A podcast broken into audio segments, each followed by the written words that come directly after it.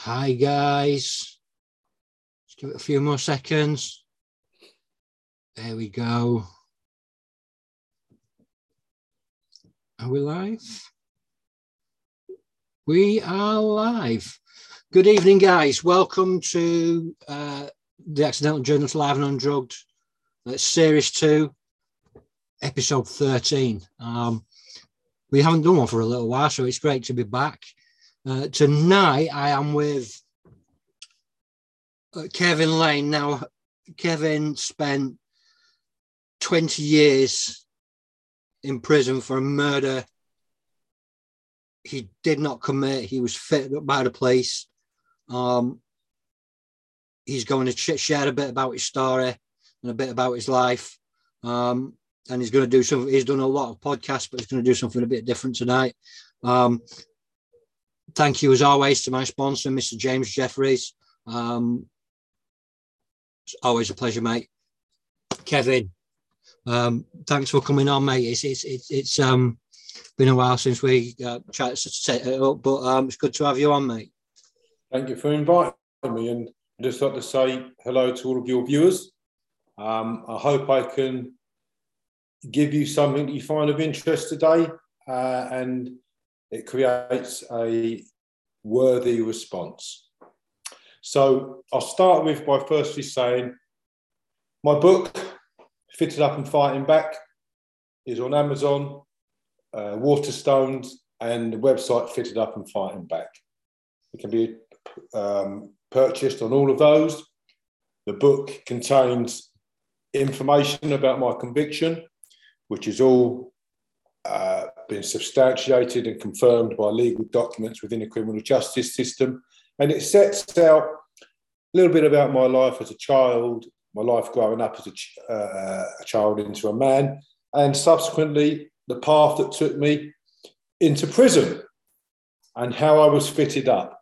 The book is received 4.9 on Amazon, uh, and I've had book clubs of 100,000 people saying it's the best book they've read this year, notwithstanding a vast amount of celebrities that have actually purchased the book, documentary makers, etc., etc., etc. So it's not just me selling it. If the book was crap, I'd say it was crap, but it's been received really well. Okay. So let's start. Okay. Um, grew up a young man in Harefield, Middlesex, little village in the countryside, beautiful village, uh, lots of canals, lots of lakes, great place to grow up as a child. Lots of fun, not sitting indoors on computers. So you, are playing in the fields in the country, yeah, and I think that's a great start for a child in life, running about in the woods, in the in the fields, and so on and so forth.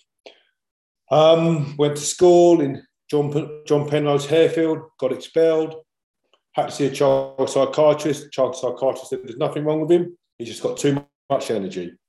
Nowadays, they'll be sticking drugs down my neck just because I've got loads of energy.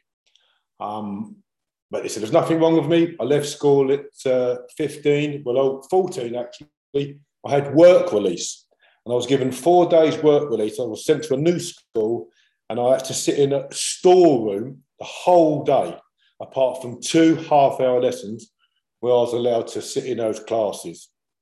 Um, and I was given four days work release with a gentleman called Josh Clack, a local builder, who I went to school with his uh, daughters. Um, and then from then on, I went to get an apprenticeship.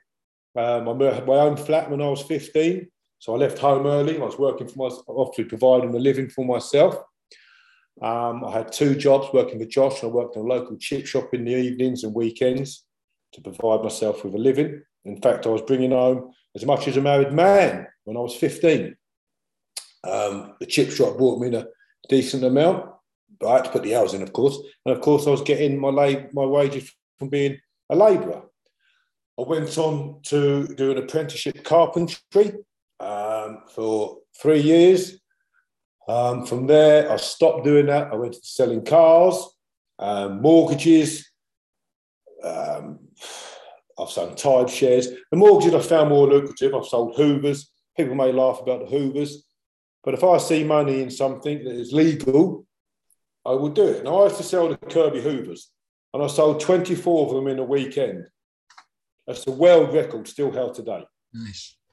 Through Kirby. And I delivered 16 because obviously finance and some people did pay cost. But my first week's wages were about £4,700 for those sales.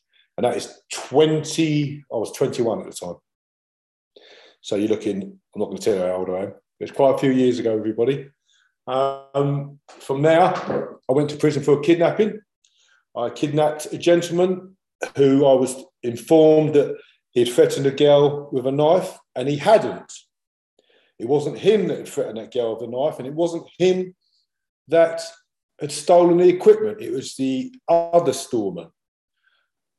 However, um, I kidnapped this gentleman and I seriously assaulted him.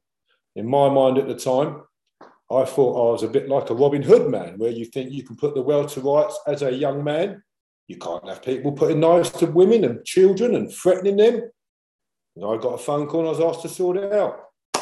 Off I went. That landed me in prison.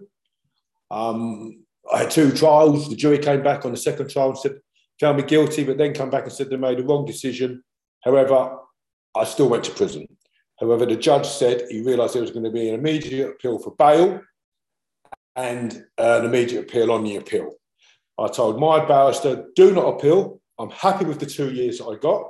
I was expecting eight, two, two, two, and two. But the judge said you took the law into your own hands, a vigilante. And some of the jury were crying, some of the men were shaking their heads, saying, My God, what have we done? We've been forced into this because they were going to be put into a hotel again over the weekend. And they just come back with a decision. So that didn't go down very well. Um, so I went to prison for that. I served my time. I did 14 and a half months out of two years. So I went over a little bit.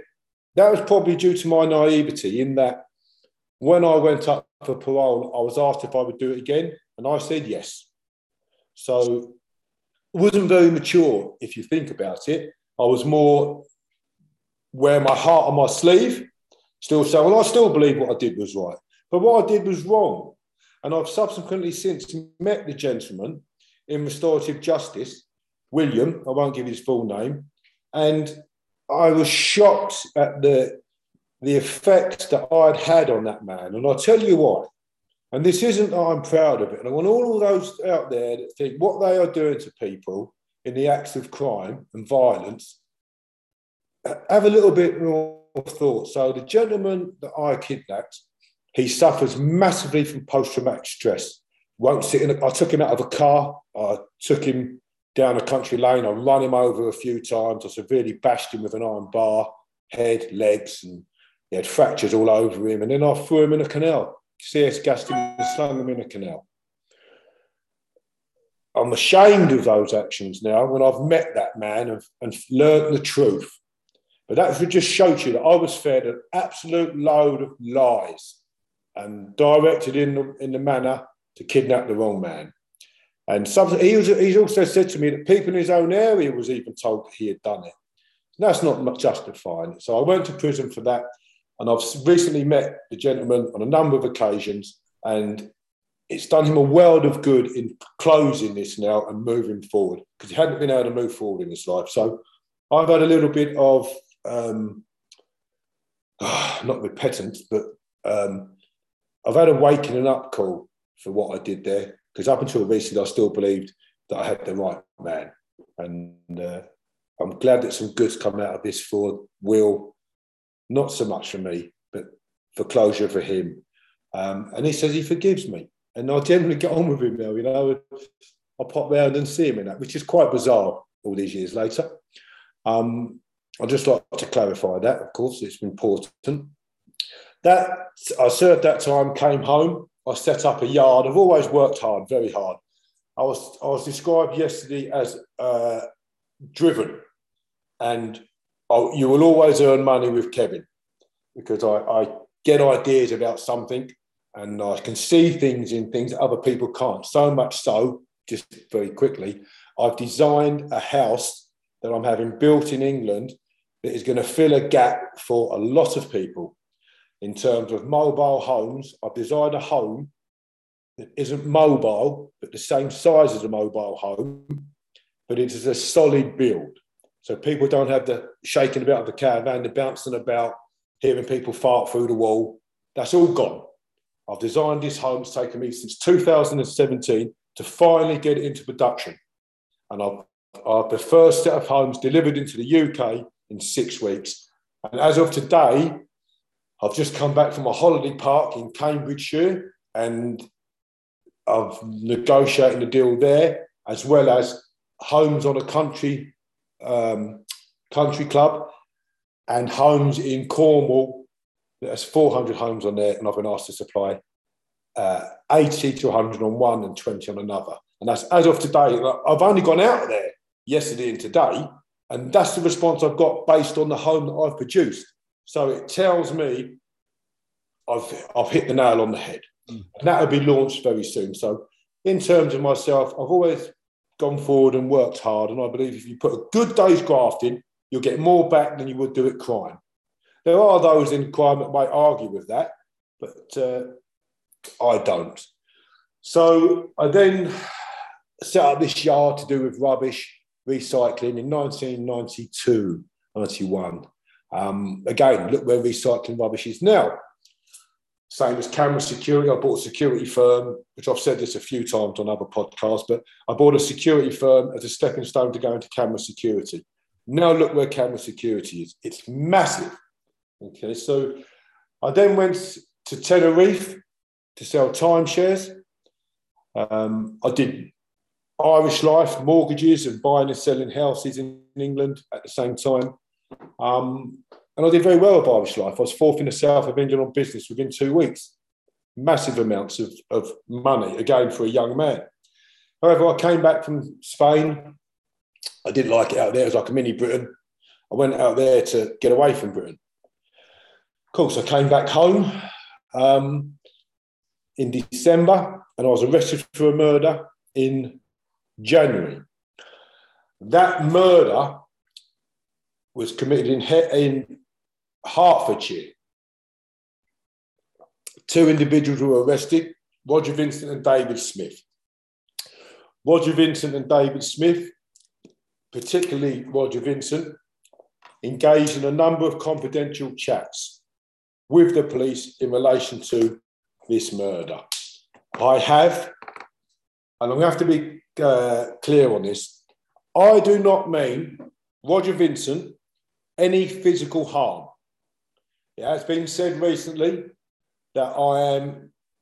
I made a few comments about him in relation to uh, my feelings, but there was at the time I received another police Osman warning. I get one every four to six weeks, something like that, and my life's in danger. People are there's an imminent threat against my life, and people are going to be shooting me. Well, and they also mentioned harming my children. So I was a little bit volatile on that. But the reason why I do all of this is because I want answers in relation to the material that I have in my possession that has been disclosed to me within agencies of the criminal justice system, whether it be at ex parte disclosure hearings at the Old Bailey that I wasn't present at because it was in relation to Roger Vincent and another and it was a disclosure of public immunity interest material. So the point I made about Vincent was that in another podcast I said there's three reasons why sensitive material will not be disclosed. And for those of you who don't know about PII or public immunity interest material, it is if it's endangering the monarchy, can overpower the government. I believe that's one of them, overpowering the government. I'm a little bit vague on that now, I believe that's correct. And endangering a third party. So I turned around in a comment and I said, uh, it would endanger Roger Vincent's life. What I meant to say was, it wasn't a direct threat at him, but other people may see that if it was a, it was come in the public domain and it came out there that Roger Vincent has been working with the police, then people would feel somewhat differently towards him. That's the point I make. But I don't mean him no harm.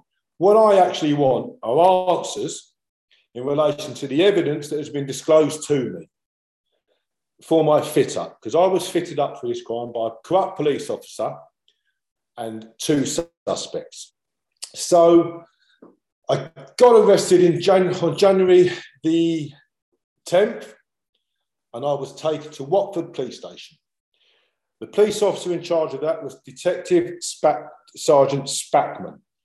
He subsequently was sent to prison for four years for committing complicated frauds within a police environment, and that in, entailed writing out statements, forging driving licenses, forging um, files where it said property had been returned to the owner.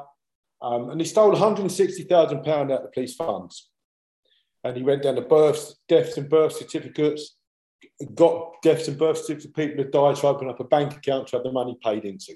So the, the reason that I make, make this point to you is it shows you what he can do. If he's doing that within his own police environment to steal some money.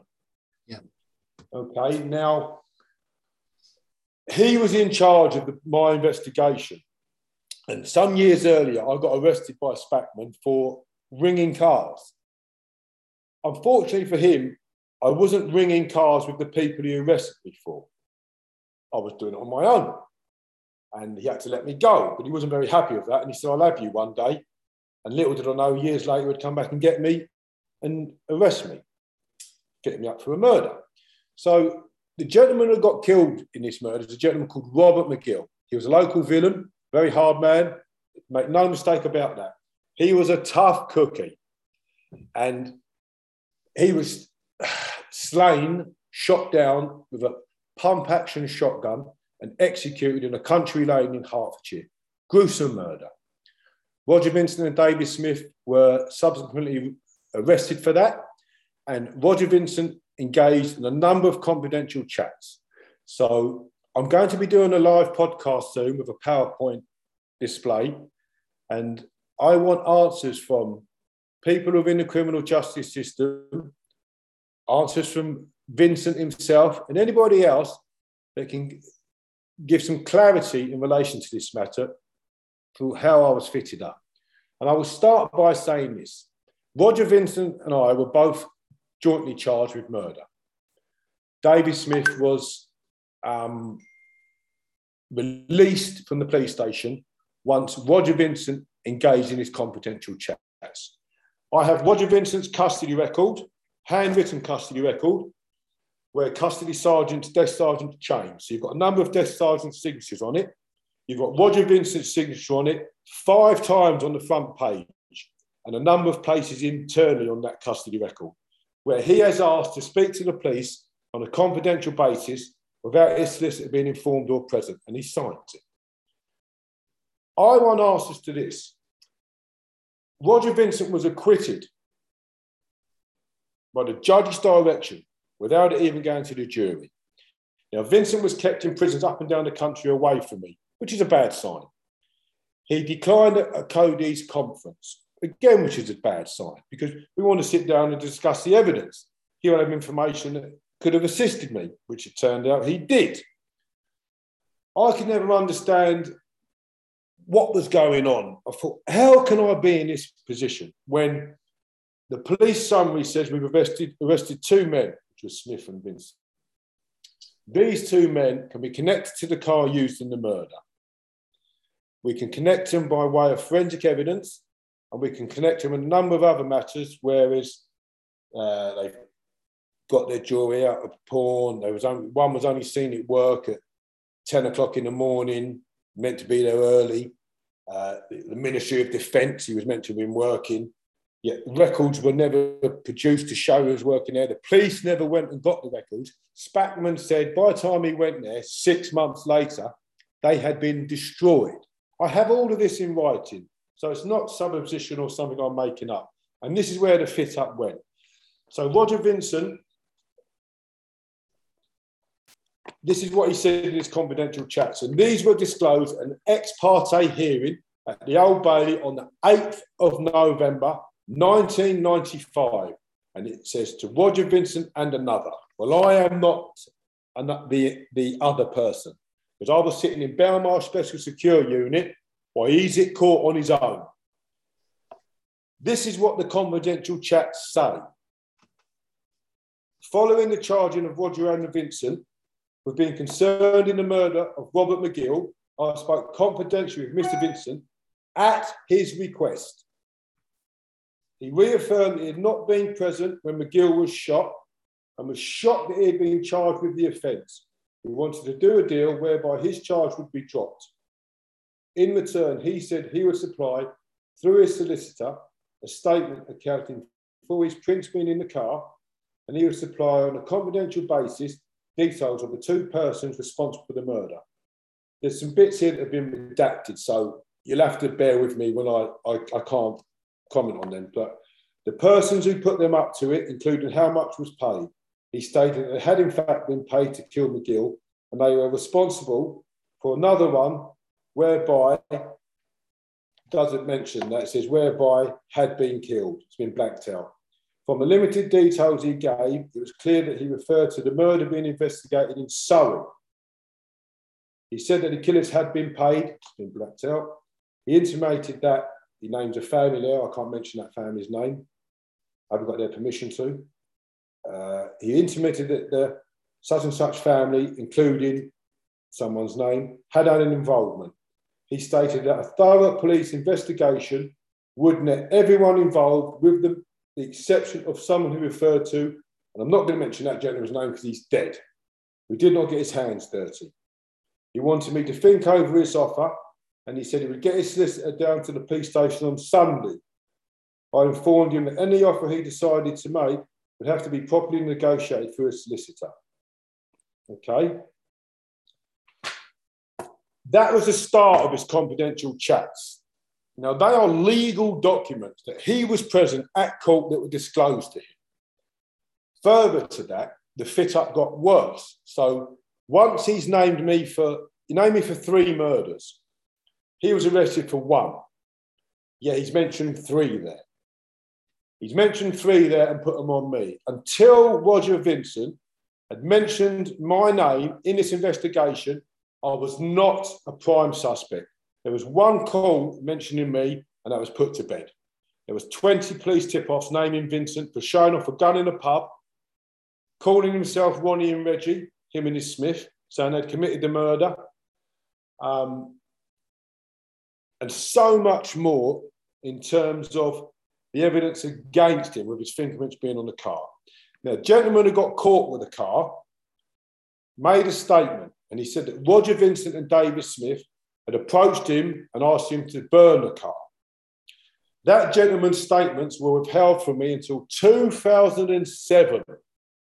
And there was a letter from the CPS worker, Mr. Glass, who wrote to my solicitor, and he said he was dropping all charges on Bennett.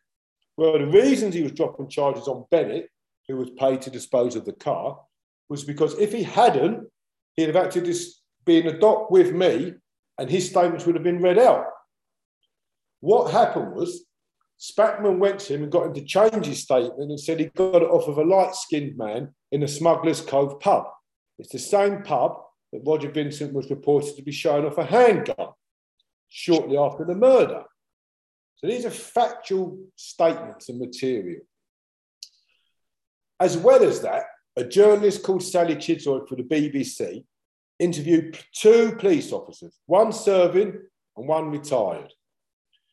They both said that Spackman had told them that he had to think carefully how to word a statement that he wrote out in the name of Smith, naming me for the murder that was put before the judge as PII, and that Smith said that he'd heard I committed a murder through his criminal associates in the area. Hertfordshire Police refused to answer the BBC's letter. And they said that how was Roger Vincent allowed to have association with Spackman when Spackman was reported to be his police handler? So Spackman stepped in to take over the case. Spackman was in charge of disclosure. I have that in writing. He was in charge of exhibits. I have that in writing, being told to contact him in relation to these matters. And I also have a document called the Holmes Database. The Holmes Database is a computerized system that takes every phone call, every action, every research. And in my case, there was thousands and thousands and thousands of these, and, and it's that thick, it's like computerized text. Who do you think was in charge of that? You're never going to believe it. The pillar of the community, Spackman. so he's controlling everything. And of course, who slipped out of it? Vincent slipped out of the judge's direction. And what I'm saying is this if you are charged with murder,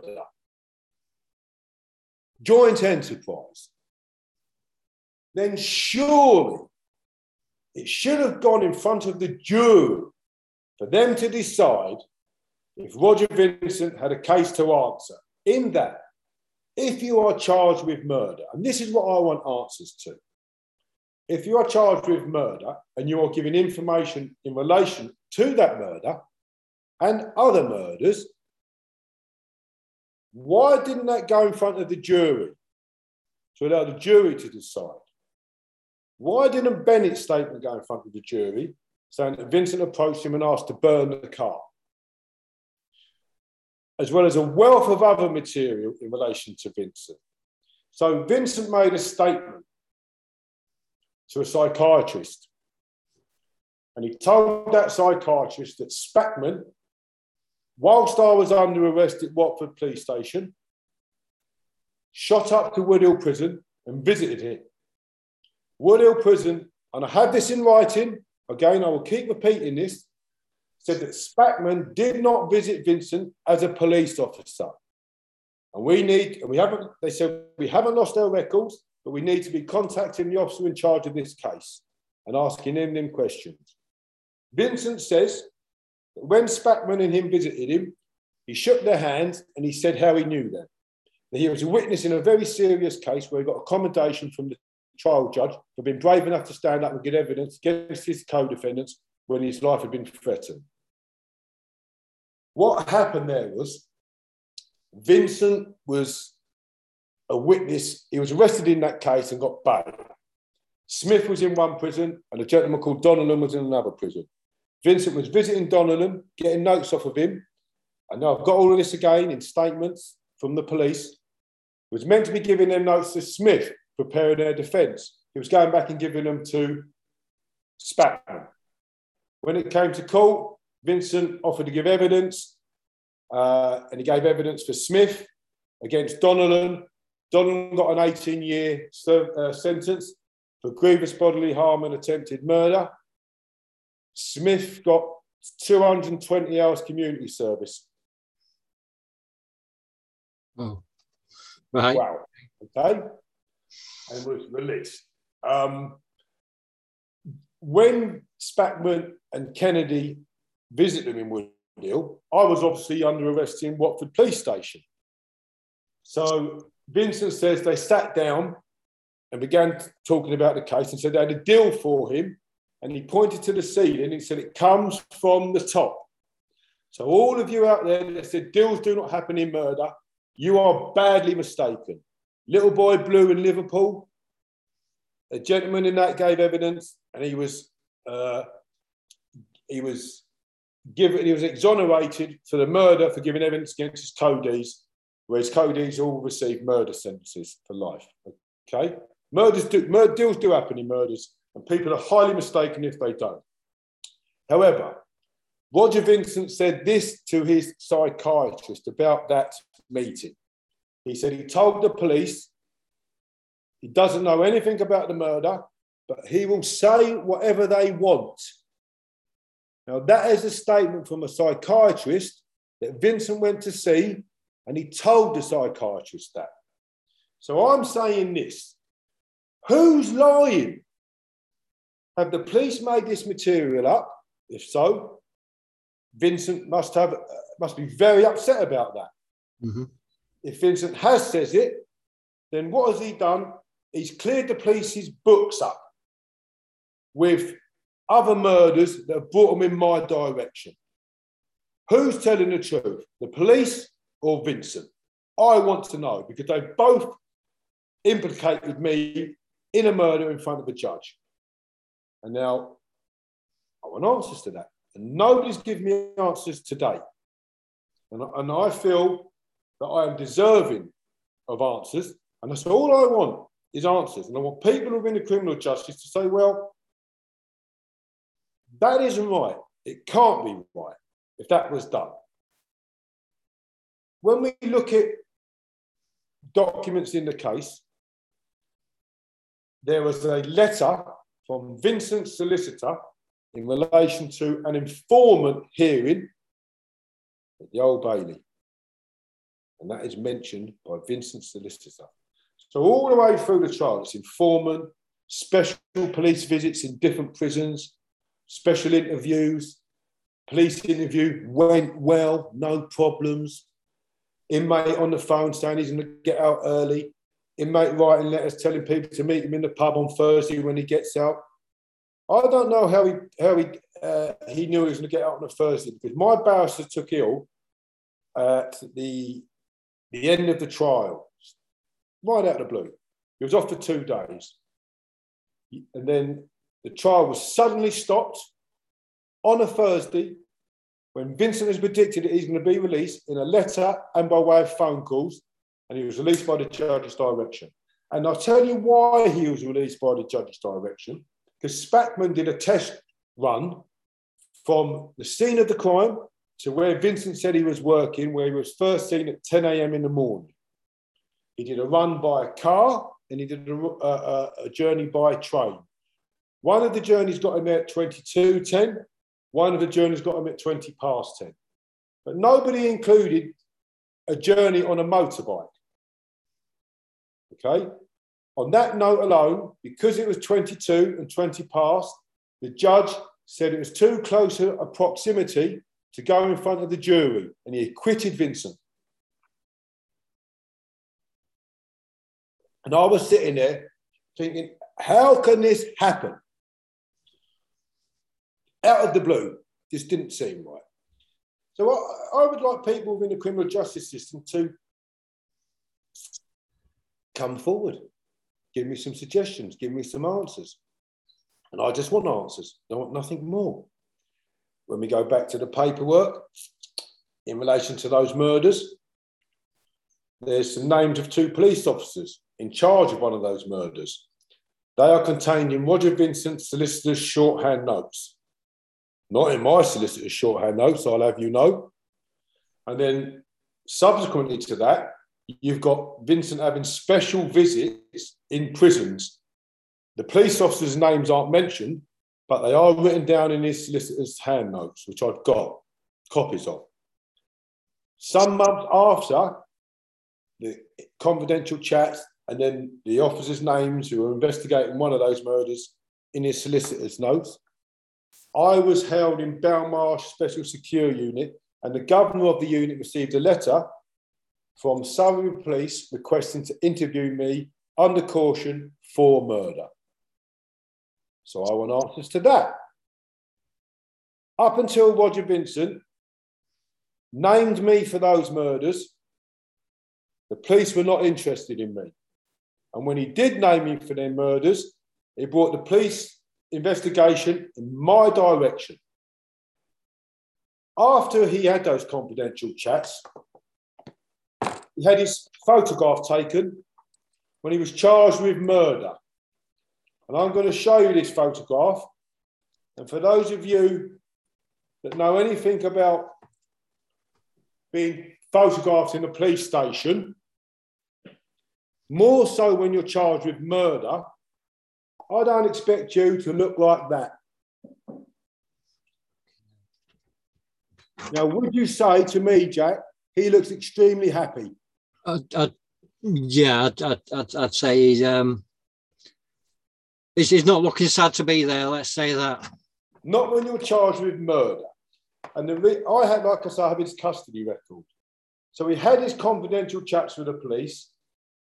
He asked his girlfriend to bring the passport down to the police station. So they were considering giving him bail. Not only were they considering giving him bail, he was given a number of extra privileges. And again, on his custody record, written in, in pen, in handwriting. So I'll give you a few brief um,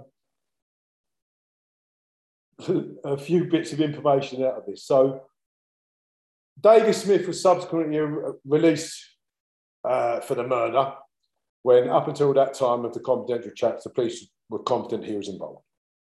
I'm not saying he was involved, I'm saying what the police say. Guess who was allowed to visit Vincent after Smith was released? Only Smith's mother in a police station when he's charged for murder.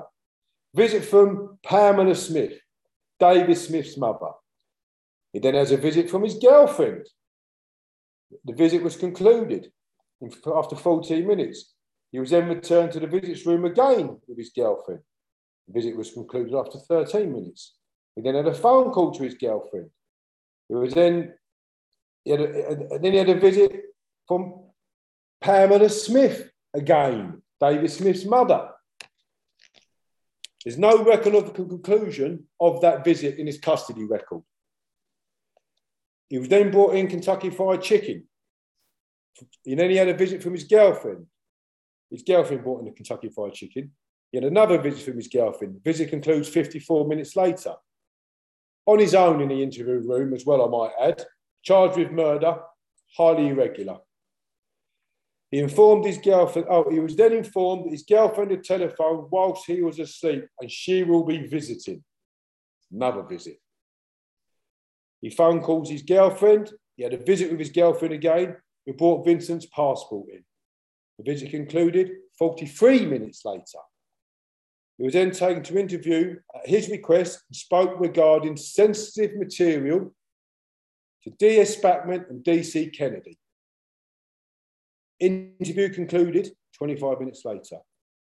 You'd never guess what he was allowed to do. He was only allowed to sweep out his cell. I see that as he was taken out of his cell again to be spoken to, but they've done it in that manner. He was allowed a visit from his cousin in the visitors' room. There's no mention of who that cousin is. So he's got his cousin, he's got his girlfriend, he's got Smith's mother visiting him. I think his nan's going to be visiting him next. Who knows? But he's charged with murder. And yet he's allowed a, a, an unhealthy amount of visits by various people whilst under arrest for murder. When most people who are arrested for murder are held in incommunicado. You ain't allowed out there, let alone the person who was originally arrested with you for murder, uh, let alone his mother, the mother of the person who was arrested with, murder, allowed to visit him on a number of occasions. He goes on, visit from girlfriend and visit his room, visit concluded 38 minutes, given Chinese hot meal supplied by his girlfriend, visit from girlfriend, visit concluded, and it goes on and on and on. But you get the gist. Okay? I got a cup of tea. I was in there three days. Didn't ask for nothing. Pulled the sheet over me. Stayed in there.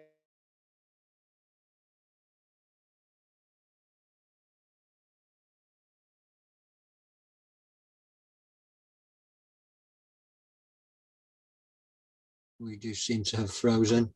I'll do my best to get him back.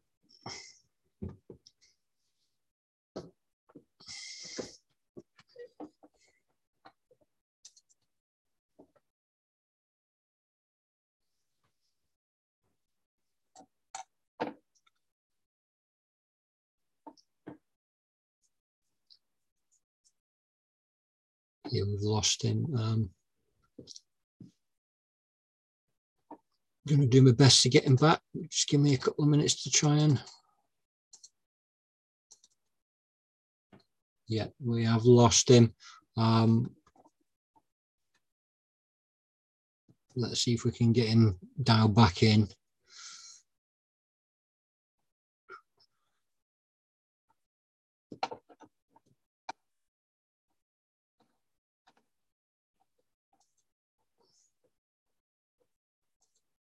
Here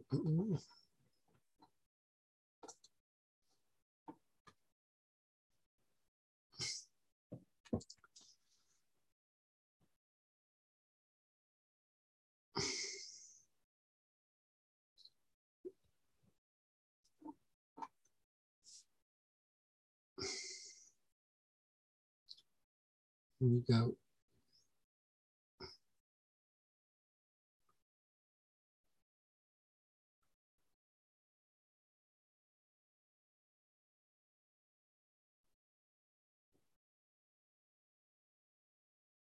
I do apologize for this, guys. Um, these things do happen sometimes.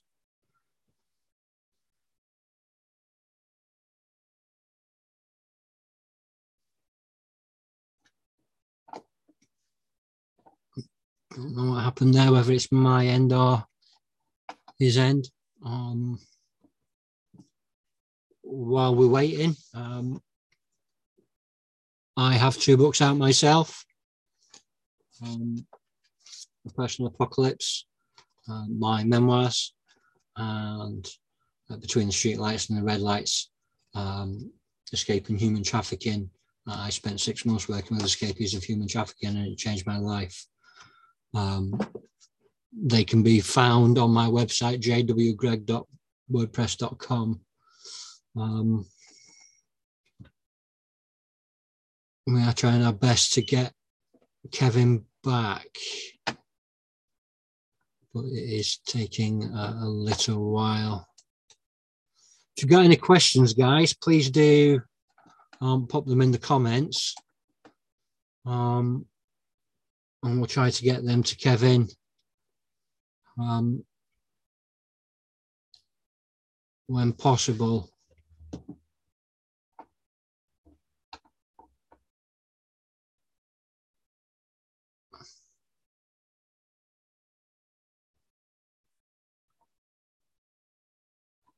Mm.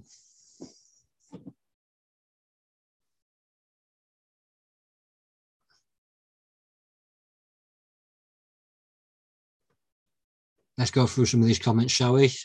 Um, while we're trying to get um, Kevin back. Uh,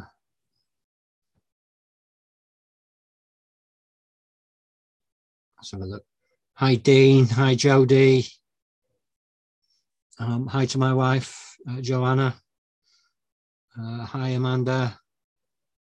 Um, Julie Smith, who um, has a son, Mark William Osborne, who is currently uh, serving a, a, life sentence for a, a, murder he did not commit. Um, and we should be doing another part with his advocate, um, Julie Major, pretty soon. Um, hi, Keith. Hi, Reese. Here we go.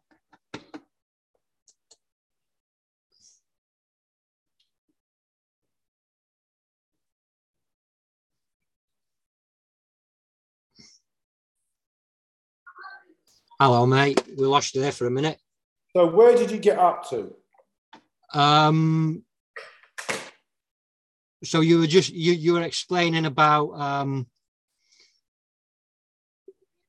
everybody and the mother had visited him at um, at the jail. You, you pretty much only had a cup of tea and you kept your head down for pretty much three days. Um, and you were talking about um, you know this is highly irregular uh, in a, a murder investigation. So my conviction goes to many corners of the criminal justice system. And I say that in a manner that it may be that um, I may be seeing it somewhat differently to others, but the Criminal Cases Review Commission was a government body set up to investigate miscarriages of justice. In the Criminal Cases Review Commission, the Chief Constable of Police at the time of the murder of Robert Magill was now one of the 14 commissioners within the CCRC. I, the CCRC replied to a letter to me saying that it was inevitable that staff within the CCRC knew police officers investigating my case or knew someone who knew them. But in the eyes of the impartial observer, what caused them to form the view of biased. What do you think about that? It's not right. You can't have people in there like that. So one minute your pals are convicting you, the next minute you're overturning it. Mm. So a year ago, I found out that the, the prosecutor, Mr. Kalisher, who's since passed away, died a little bit a month after through uh, a serious illness. At his deathbed in the hospice, Lord Chief Justice Rafferty sat next to him and said they were setting up a, a trust called the Kalisher Trust. For trainee barristers. Where do you think they were working, these trainee barristers? The CCRC. So every time my case went to the CCRC, I've got staff within there the new police officers in my case, or there's barristers in there that may be overseeing my case. I don't think I stood a chance. So further to that, some documents came to light that were sent to my solicitor from an anonymous source. That catapulted me out of the high security estate. I had the prison directorate visit me in prison and ask me if those documents were genuine and correct. He said, Is that right, what I've heard? I said, It is. I was subsequently downgraded to a BCAT prisoner 16 days later. And bang, I was gone. 16 years. Cat A, hot, triple A I was. And for all those who say, I'm an idiot, there isn't no triple A, do your own work. There was AAA, and I was AAA.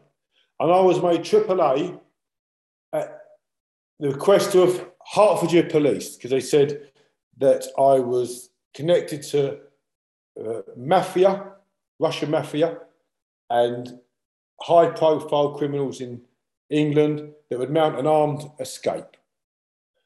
So I was made AAA just at the time when I swapped solicitors. Bit coincidental, that, isn't it? I was the only man in this country held AAA after Michael Howard introduced, on remand that is, because you had the IRA who escaped out of Whitemoor Special Secure Unit with an armed escape in 1994. Them lads and Andy Russell came down to Belmarsh Unit on remand, and I was placed on remand with them. So you, you, Michael Howard introduced closed visits. So I was seeing a new solicitor through a screen. And those of you that are my age and are thereabouts may recall the Holsten Pils advert Yep. All the sugar tells to alcohol nobby. Remember that? Yeah. That's what I had to go through. I had to hold up a paper through a screen to my new solicitor. At the time when Mark Howard also says that it was not illegal to bug legal visits because there was bugging legal visits for, the, for national security and that any information that they obtained during those buggings would not be used to influence the proceedings against you. Again, what a load of rubbish. Notwithstanding that the visits at the time were Portakabins.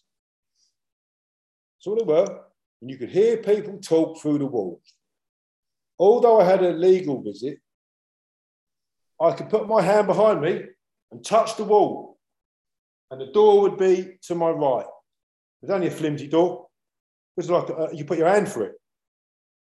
Outside of that room was a prison officer sitting right outside that door and right outside the other door of my solicitors.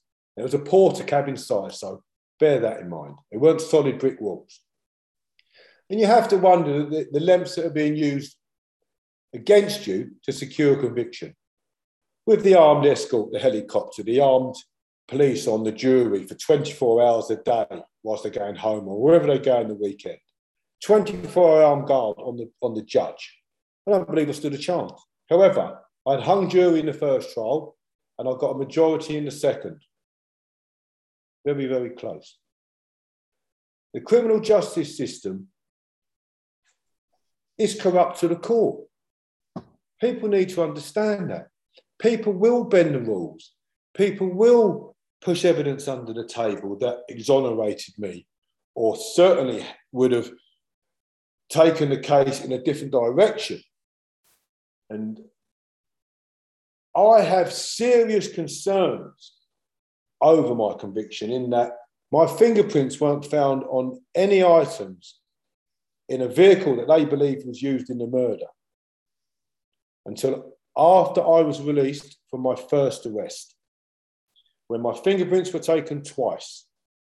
During an interview, the police asked if they could take my prints, my sister said, well, we'll, t- we'll stop the interview now then. But the police banged me up in my cell, so they weren't taking the prints and sent my solicitor home. When my sister had gone, they got me back out of the cell, I took my prints. They said, Are you left or right handed? I offered my left. I'm right handed. What print do you think turned up on the bag? Left handed print. We've received the, um, the logging in book of that bag. That bag was removed from the exhibits office during my time of arrest, but there isn't no name on who removed it. But it was taken out. Again, very peculiar.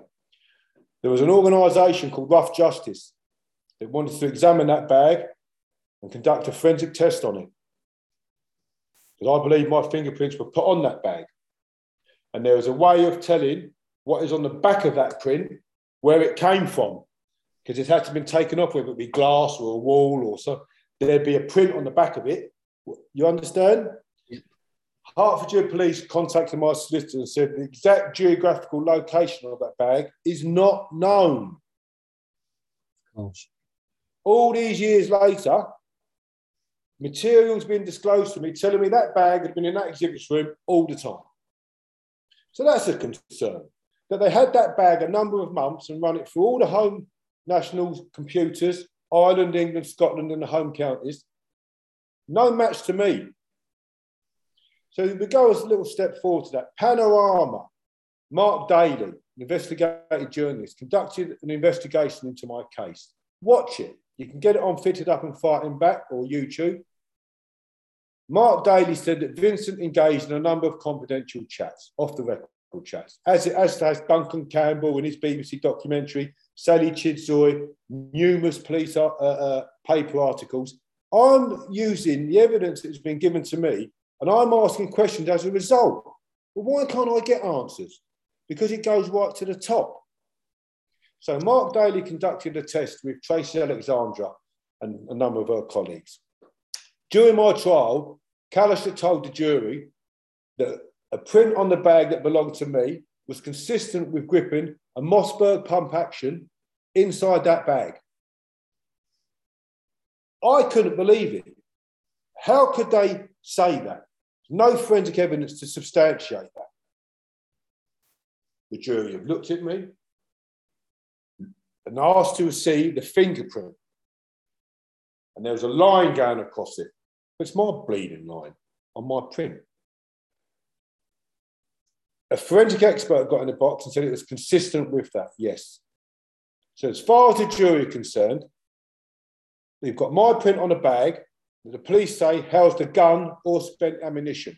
And I've gripped that gun inside that bag. So the jury must have thought, I have a connection to the murder, or what am I doing gripping a gun inside that bag? Mark Daly, with Trace Alexander and their colleagues, the City London Police, their own colleagues conducted this test, said it was absolute rubbish. It's a movable object. It could have been a box of cornflakes in that bag. There's no way to say that that was a gun.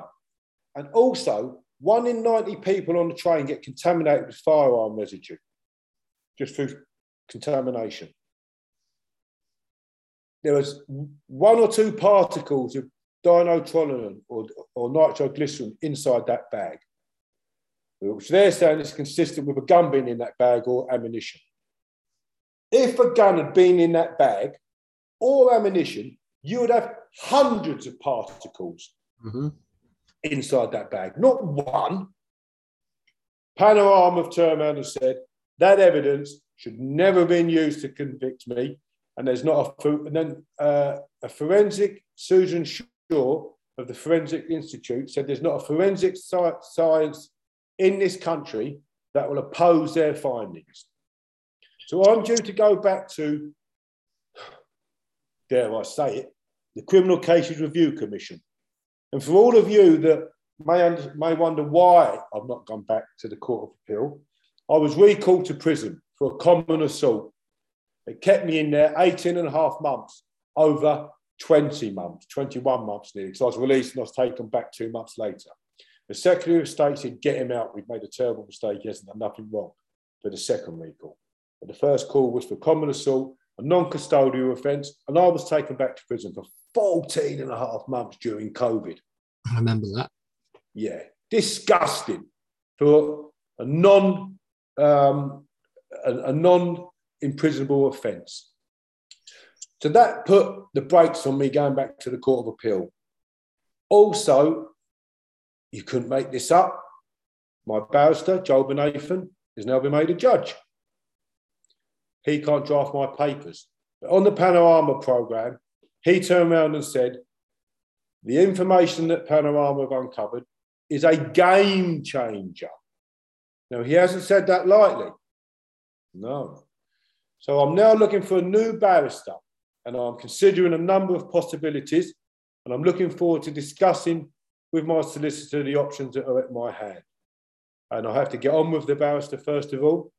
I don't want a barrister who's meant to be this and meant to be that. And we're not reading from the same book. Joel Bennathan said I'm the most uh, well represented client he's ever represented because I studied the legal material in relation to my conviction day and night. I didn't have a TV for 20 years. Okay, I'd, I'd, get a TV out of the office if Panorama was on or something like that, and I wanted to watch something everyone was talking about to do with the criminal justice system. Um, there was the odd occasion where I'd get the TV out to watch a film on a Saturday. That stopped because the film would be jumpy, it'd be a scratch CD, and I thought, what am I wasting my time for? I can be working on my case. So I worked on my case in my cell day and night, day and night. And most staff that have passed comment in relation to me have said, We've never seen someone work so hard on their case. In that, I had my own prison censor to handle my mail going in and out of the prison. And they said to me, You get more mail than Charlie Bronson, Kevin. I find that hard to believe because Charlie's known worldwide. But my campaign was so strong that I had marches to 10 Downing Street, 500 people, lots of people supported me, celebrities and such.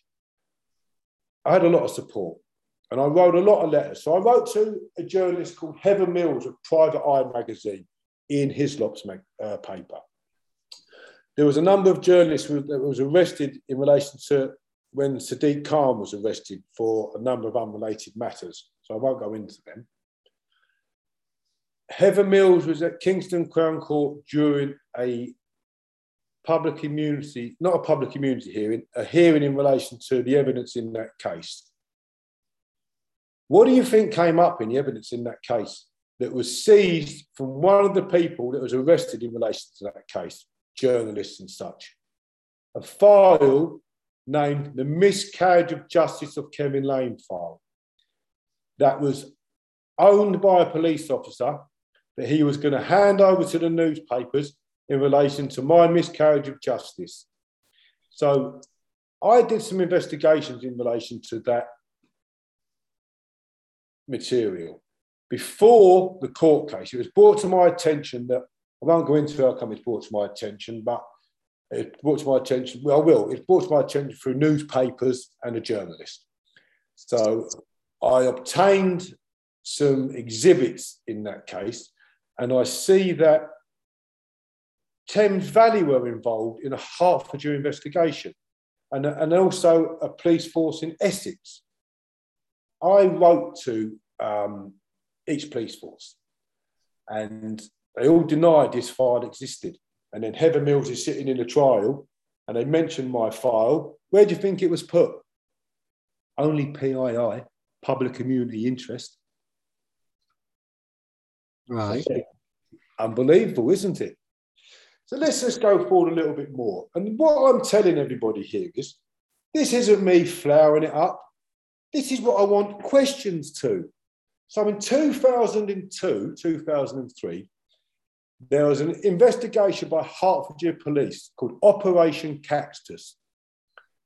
You have to excuse me, I had my teeth done a few months ago. I'm still talking a little bit funny. So let me have a drink. We'll get over that. All right, I look like Ken Dodd. So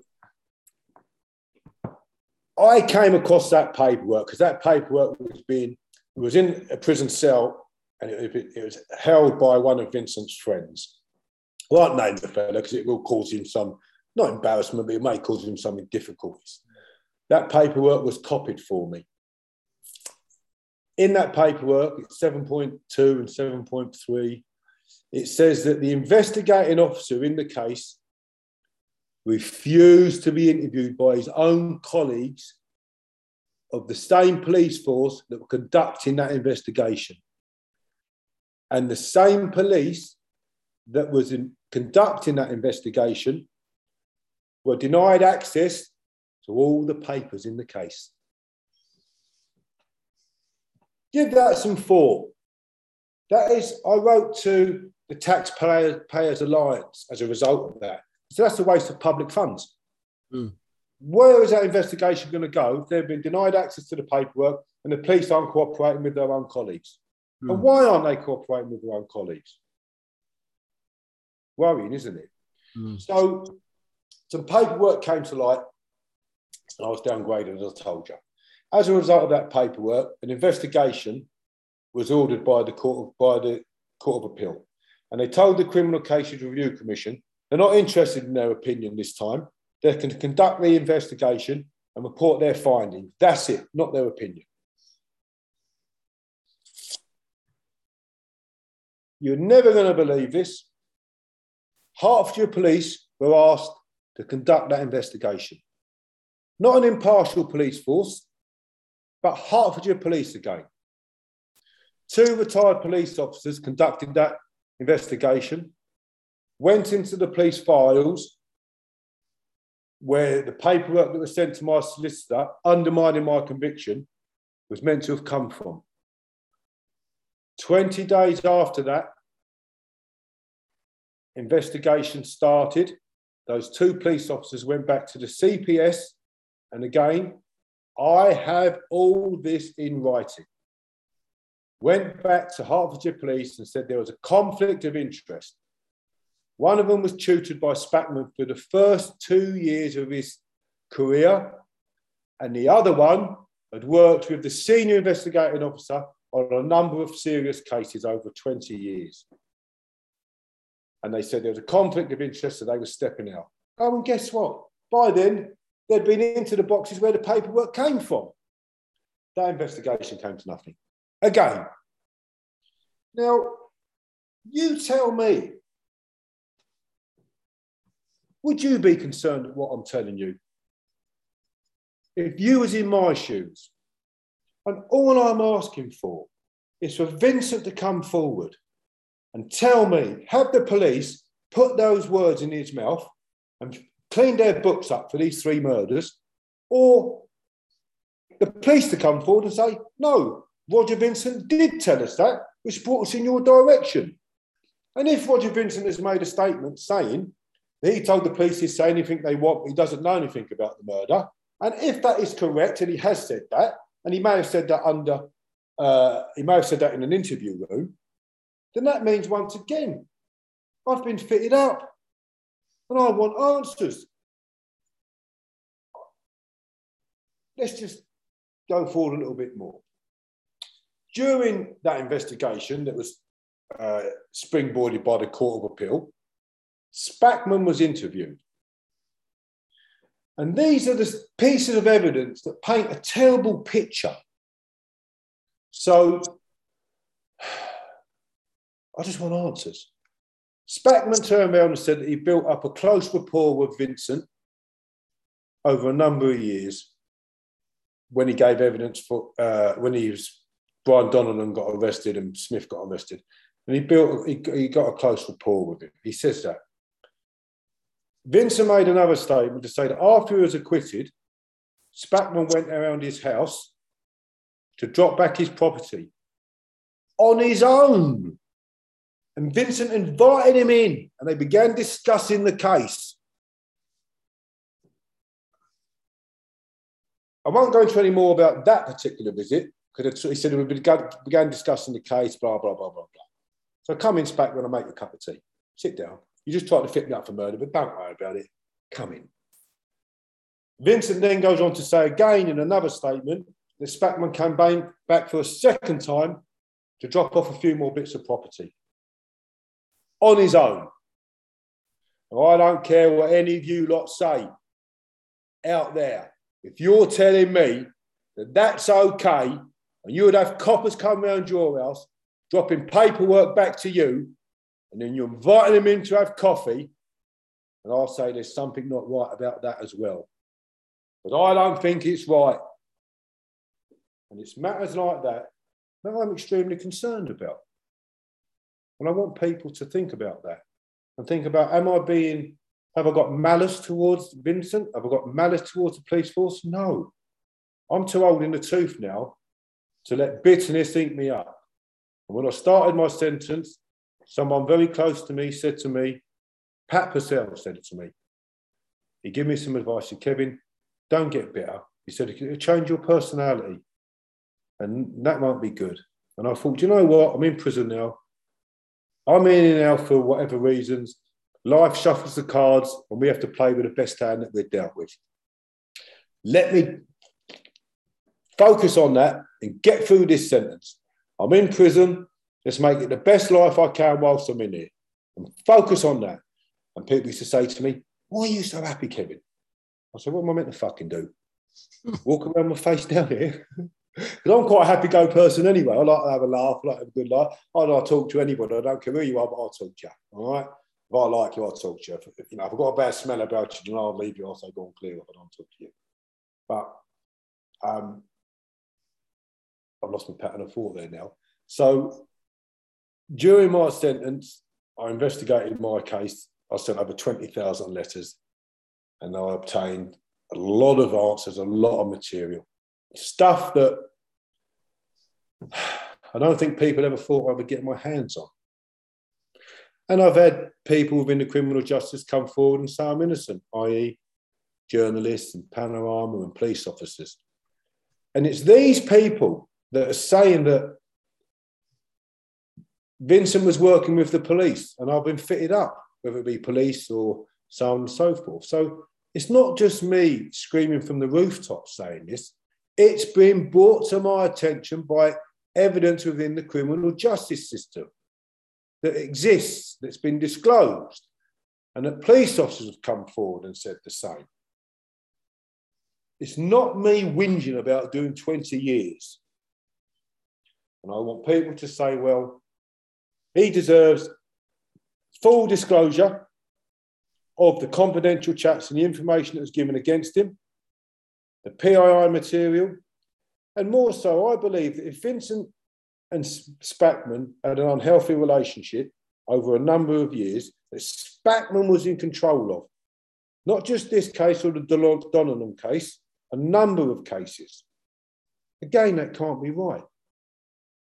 What do you think?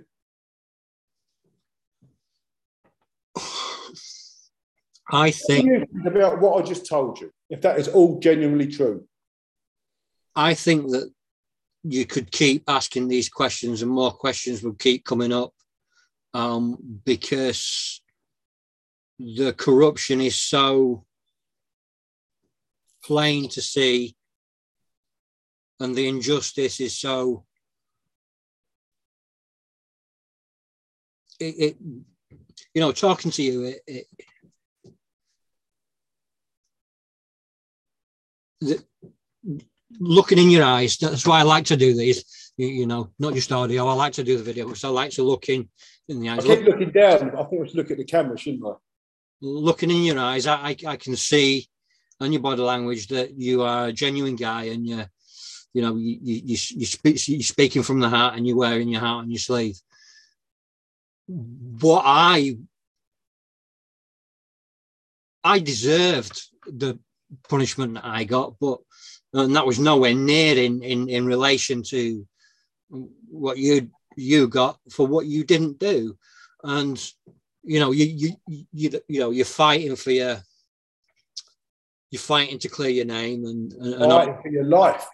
You, you are you're fighting for your life and i don't i don't think i you know i hold my hands up. I i i think i'd have um I think I'd have let it get to me a long time ago. You know, I held my hands up to you, and I, you know. I used to get drunk. That got me through it.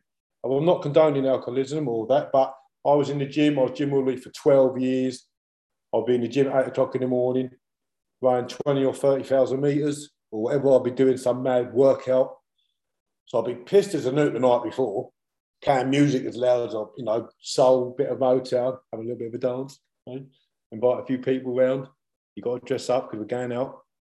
And they come round. You can only come if you have an invitation. And on my record, it said Lane drinks managing, but he's not a problem.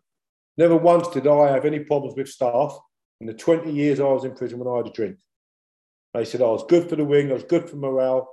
Um, and it's sort of like a working relationship. I don't want to say that too, too much, but for those who have done a sentence, they will know that if you ain't no bother you're a decent lad, you won't get no work from the staff. If you're an arsehole and you're up to all sorts, then they'll be on you.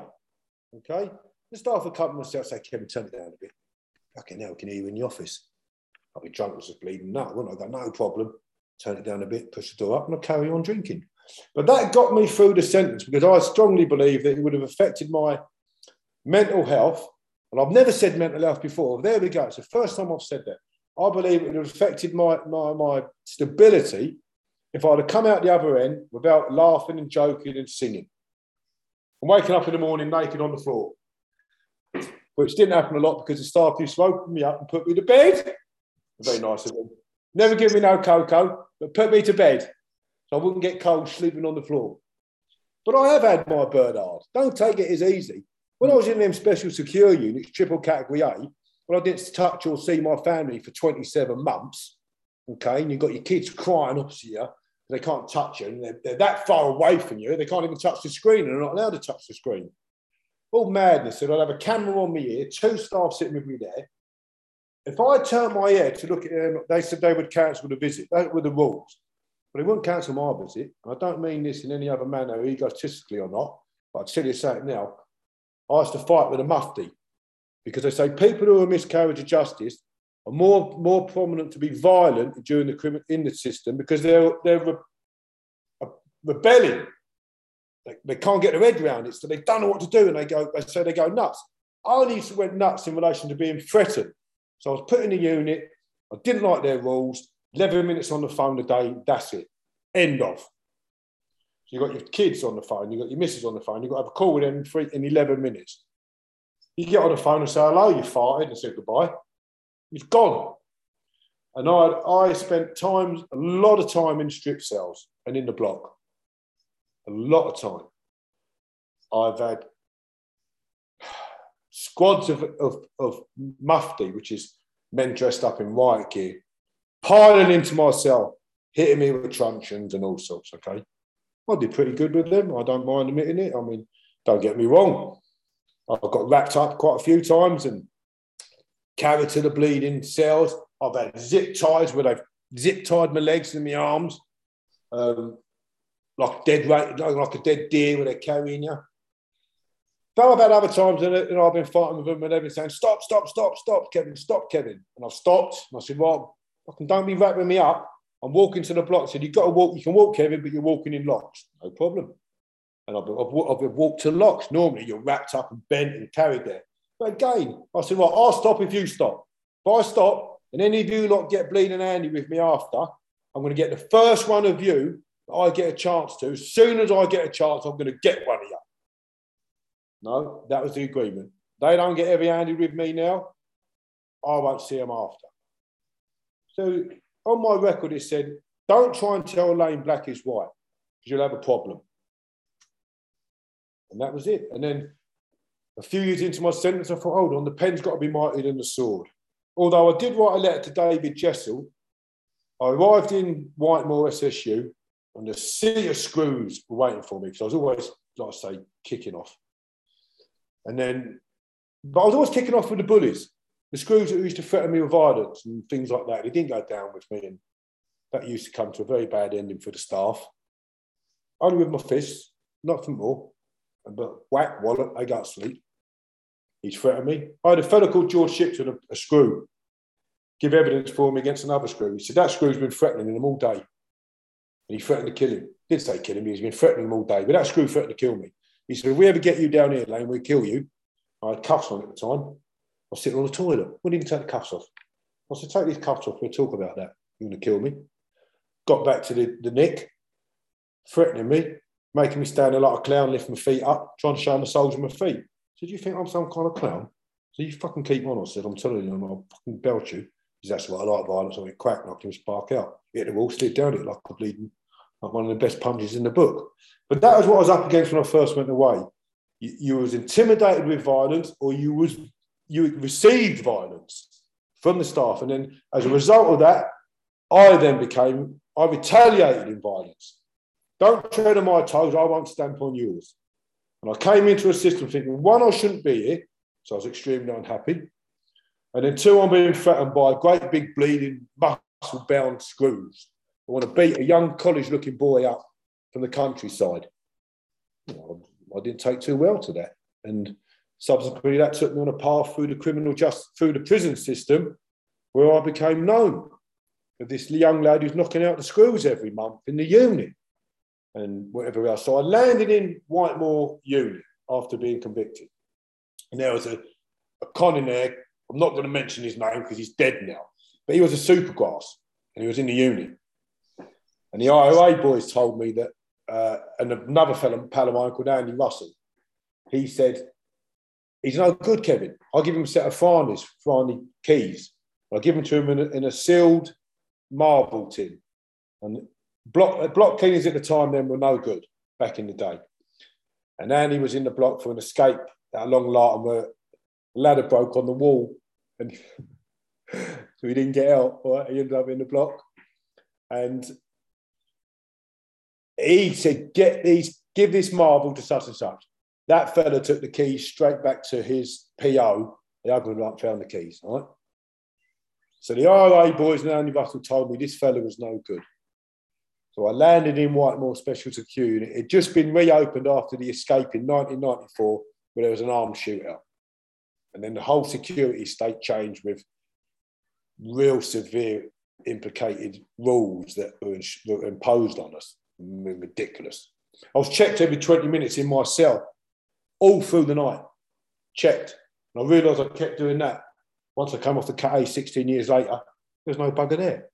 So I land in, and I had two deadbolts on the outside of my cell and a Chubb padlock. You have to take them off, and then the cell door was opened by a, a room outside of the, the unit and a control centre. So you can, you can imagine the severity of that. I exercised in a cage for 27 months. I didn't see further than 25 feet because it was uh, iron bars like that, still that way, still on top of it, electric fencing, real mad. So I landed in that unit, and this bloke was in there. Uh, was let out. Some of my pals in there that I knew were shouting out to me, saying, "Don't kick off. Wait until we've had a chat with Kevin." I think I'm not accepting this unit. On one of the criteria, they give you like I think it's six square sheets of toilet paper. You had to use that and then get some more. I thought, I'm not tolerating this bollocks. I shouldn't be here in the first place. I'm not having it. I'm not having it. So you, you, you, you're going mental in your head, thinking, I'm not having this. So I stepped out of the cell and I looked to the right, and there was a fella doing that, walking towards me, six foot four, Geordie. There's only one Geordie in here, and that's the super supergrass. So I turned around, I went up to him, crash, no, right hand, left hook. Knocked him spark out with the right hand, hit him with the left hook, put him in a little bit of a deeper sleep. I stood over him. I said, No one can ever say I've told him anything. That was my first conversation with him. Where was I taken? Straight into the block. And there was a governor called Brodie Clark who was involved in the passport scandal some years ago with Theresa May. There may be some of you that remember him. Brodie Clark, bearing in mind at the time I was rebelling, he stepped into my cell. Now, he had no idea that I would have gone quack, knocked him spark out. I don't want to come across violent here, but imagine you being in my shoes. You're going nuts. You can't, you just, what's going on? He stepped into my cell and he said, Mr. Lane, shook me hand.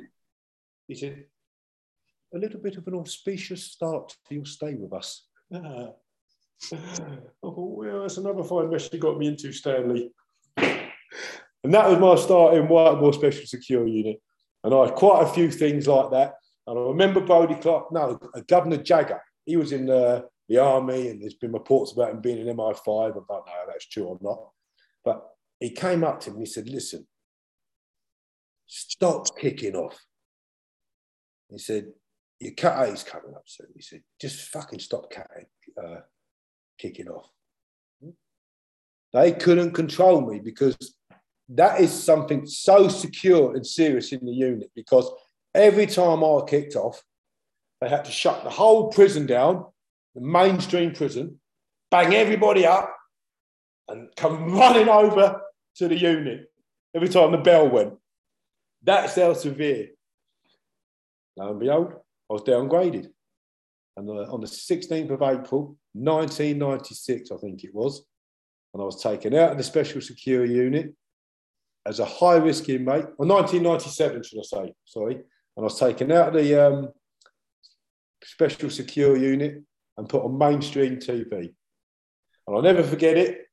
I was walking down the corridor with a phone called Tony Daniels, super. Black geezer, white cockney. All right, mate, how you doing, geezer? All right.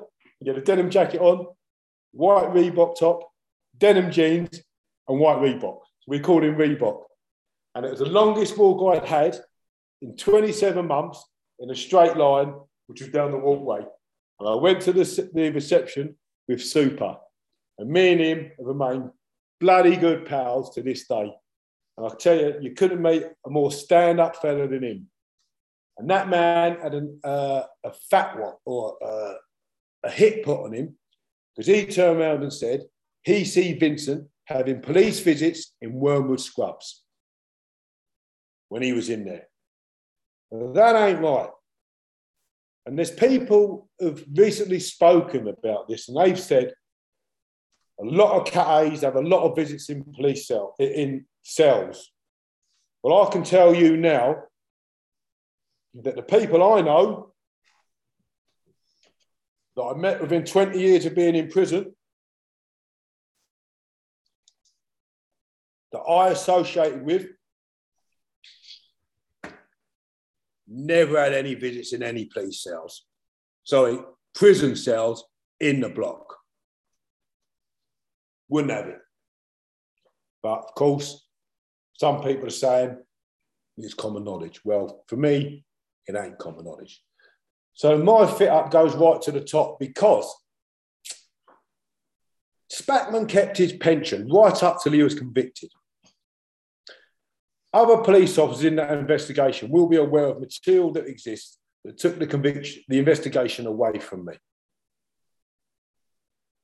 Spackman, I believe, has said, if I go down, you lot are coming with me.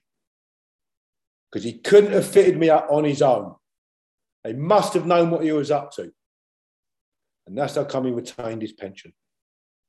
And if my conviction is overturned and investigated, there'll be a lot of questions asked about a lot of people.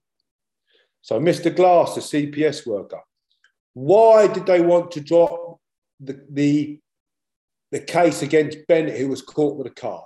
He's admitted that he was paid to dispose of that car in his own statement.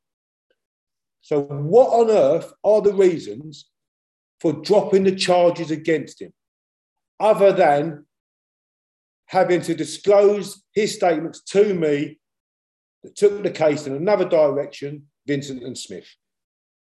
I can't work out why his case was dropped because he's admitted to being involved in it by disp- disposing of a car. He also says that people used to approach him to do such things. So he's what he does for a bit of extra cash. But it's matters like that I want answers to. That tell me that other people who are involved in my conviction. And I would like people out there to give that some thought, maybe some advice, or start asking questions like them. Or signchange.org, a petition that's been launched for uh, you get so many signatures and you get a public review. I'm probably going to be all right anyway regarding uh, the next podcast I do because there's going to be an investigation into the evidence that was used against me that I haven't actually gone live with yet. And I'm going to put the documents up on the screen and discuss them in a PowerPoint. Uh, and it's not going to be any slanderous comments about anybody. And I'm hoping that, say, Vincent and Smith get to look at this paperwork and see why I am so concerned about my conviction and why I ask questions in relation to them and Smith and Spackman. Because the police is telling me stuff. Vincent's telling me stuff in his statement, should I say, that are raising such questions. It's not me because I'm disgruntled or, you know, just can't get my head around it. It's factual material, factual statements from Vincent and professionals within the criminal justice system that have had something to say in relation to the evidence that was used to convict me and the evidence that was uh, not disclosed. And I'd, I'd love to have some feedback from any of your viewers right now or, um, or yourself. Yeah, I mean, it's a lot to digest, to be honest. Um, you know, I, I, knew before I got you on, I knew a little bit about your case, but n- not too much. I, you know, I've, I've spoken to people that, that knew you, that have done a little bit of time with you, people like Terry Ellis. Um, oh, yeah, yeah. You know, and um, that, you know, they said you were a stand-up guy. Um, you know, and he, um, other people in conversations were like, you know, they, they genuinely do believe that you're you're innocent. So I, I, I, I've wanted to get you on for a while. I know it's taken a while, and I wanted to go it from someone that didn't know too much about the case because I didn't want to poison the interview with that. I didn't want to come into the interview with a thought on either way. I wanted to be on the fence so I could make up my own mind. Um, now, we, have just got a question from Julie Smith. Uh, she said, "What was the sentence that you actually got for for, for murder?" So, um, when the judge said, uh, asked the jury that the foreman to stand up, and uh, the foreman, I believe, was a police officer because at that time you could have police on juries, and I just had a feeling. I thought he gives me the suspicious feeling that he's a police officer, and I don't think you should have police officers on the jury.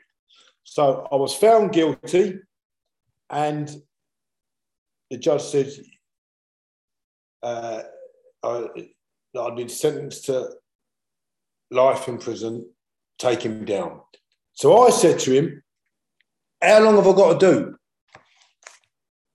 And he said, Take him down, take him down. So it shows my na- uh, naivety at the time because if he'd have given me a sentencing call, that's a recommended recommendation by the judge that I should serve a minimum of mm-hmm. whatever he gives me. And he looked at me and said, Take him down, take him down. I went down. Three years after I was found guilty on New Year's Eve. I never forget it. There's an SO, and he was a right arsehole. Right? Across the board, everybody thought you were an horrible git. And this to tell you why. It was New Year's Eve, and he came down. I went down to get my dinner. He went, Lane. I went, what? He went, Here, I got something for you. He handed me my tariff. So the judge would give me a tariff, which means you can go home on your tariff if you've if you deemed suitable. And it was 18 years.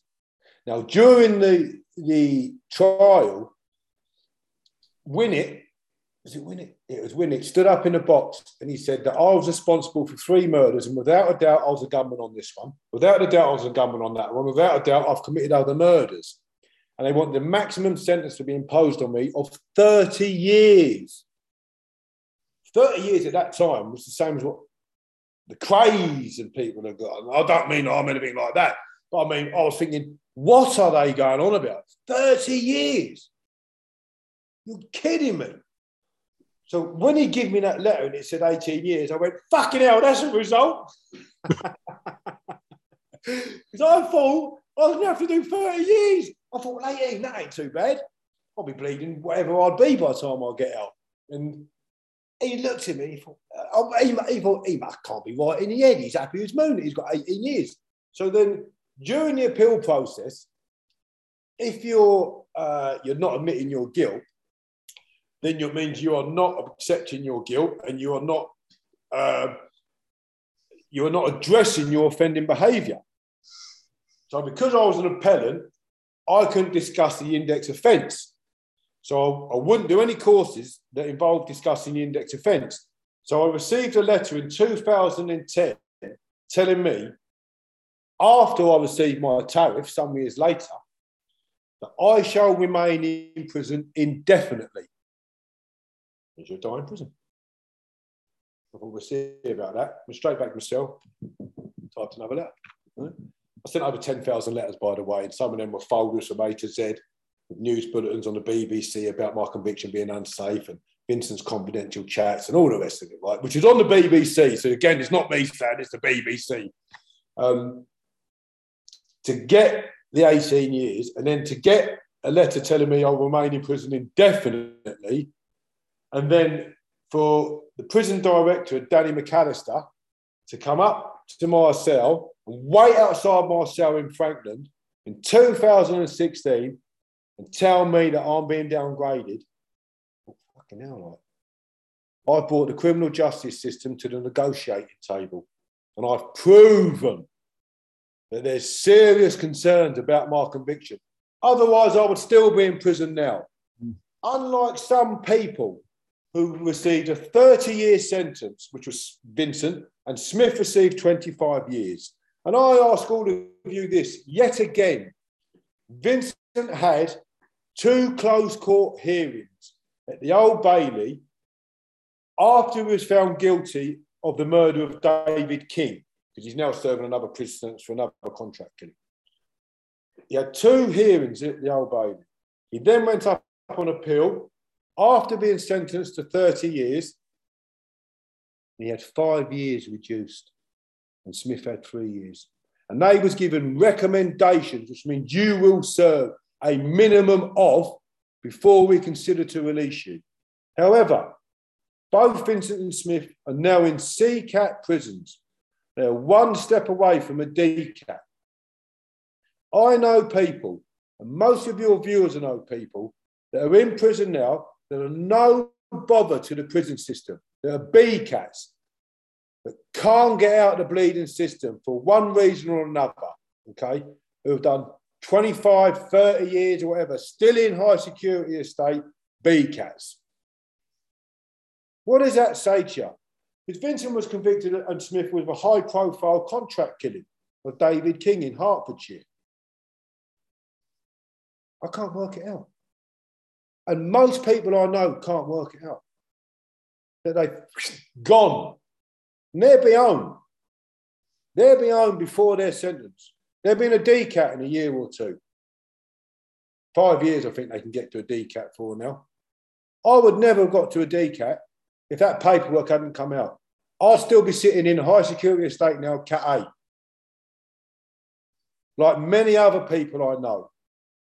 They've done 20 odd years, 30 years, and they've only just got off the A cap to a B cap. And I'm talking to you, Jack, about people that have no nickings. They have no problems. They're just stuck in prison. You've got two people who have been known to have worked with the police for own police documentation that are now going home very quickly again and getting whatever they want. That's why I have serious concerns about my conviction and the people that were involved in it. And by all means, if anybody's watching this that know them individuals, ask them.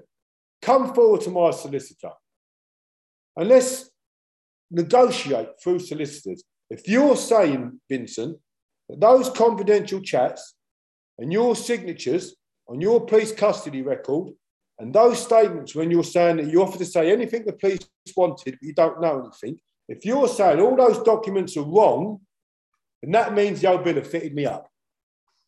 And they've used you to do that. And then you must have concerns about that. And I'm prepared to not work with you, my solicitor will talk to your solicitors. But you must have concerns about that. And I'm not attacking you per se.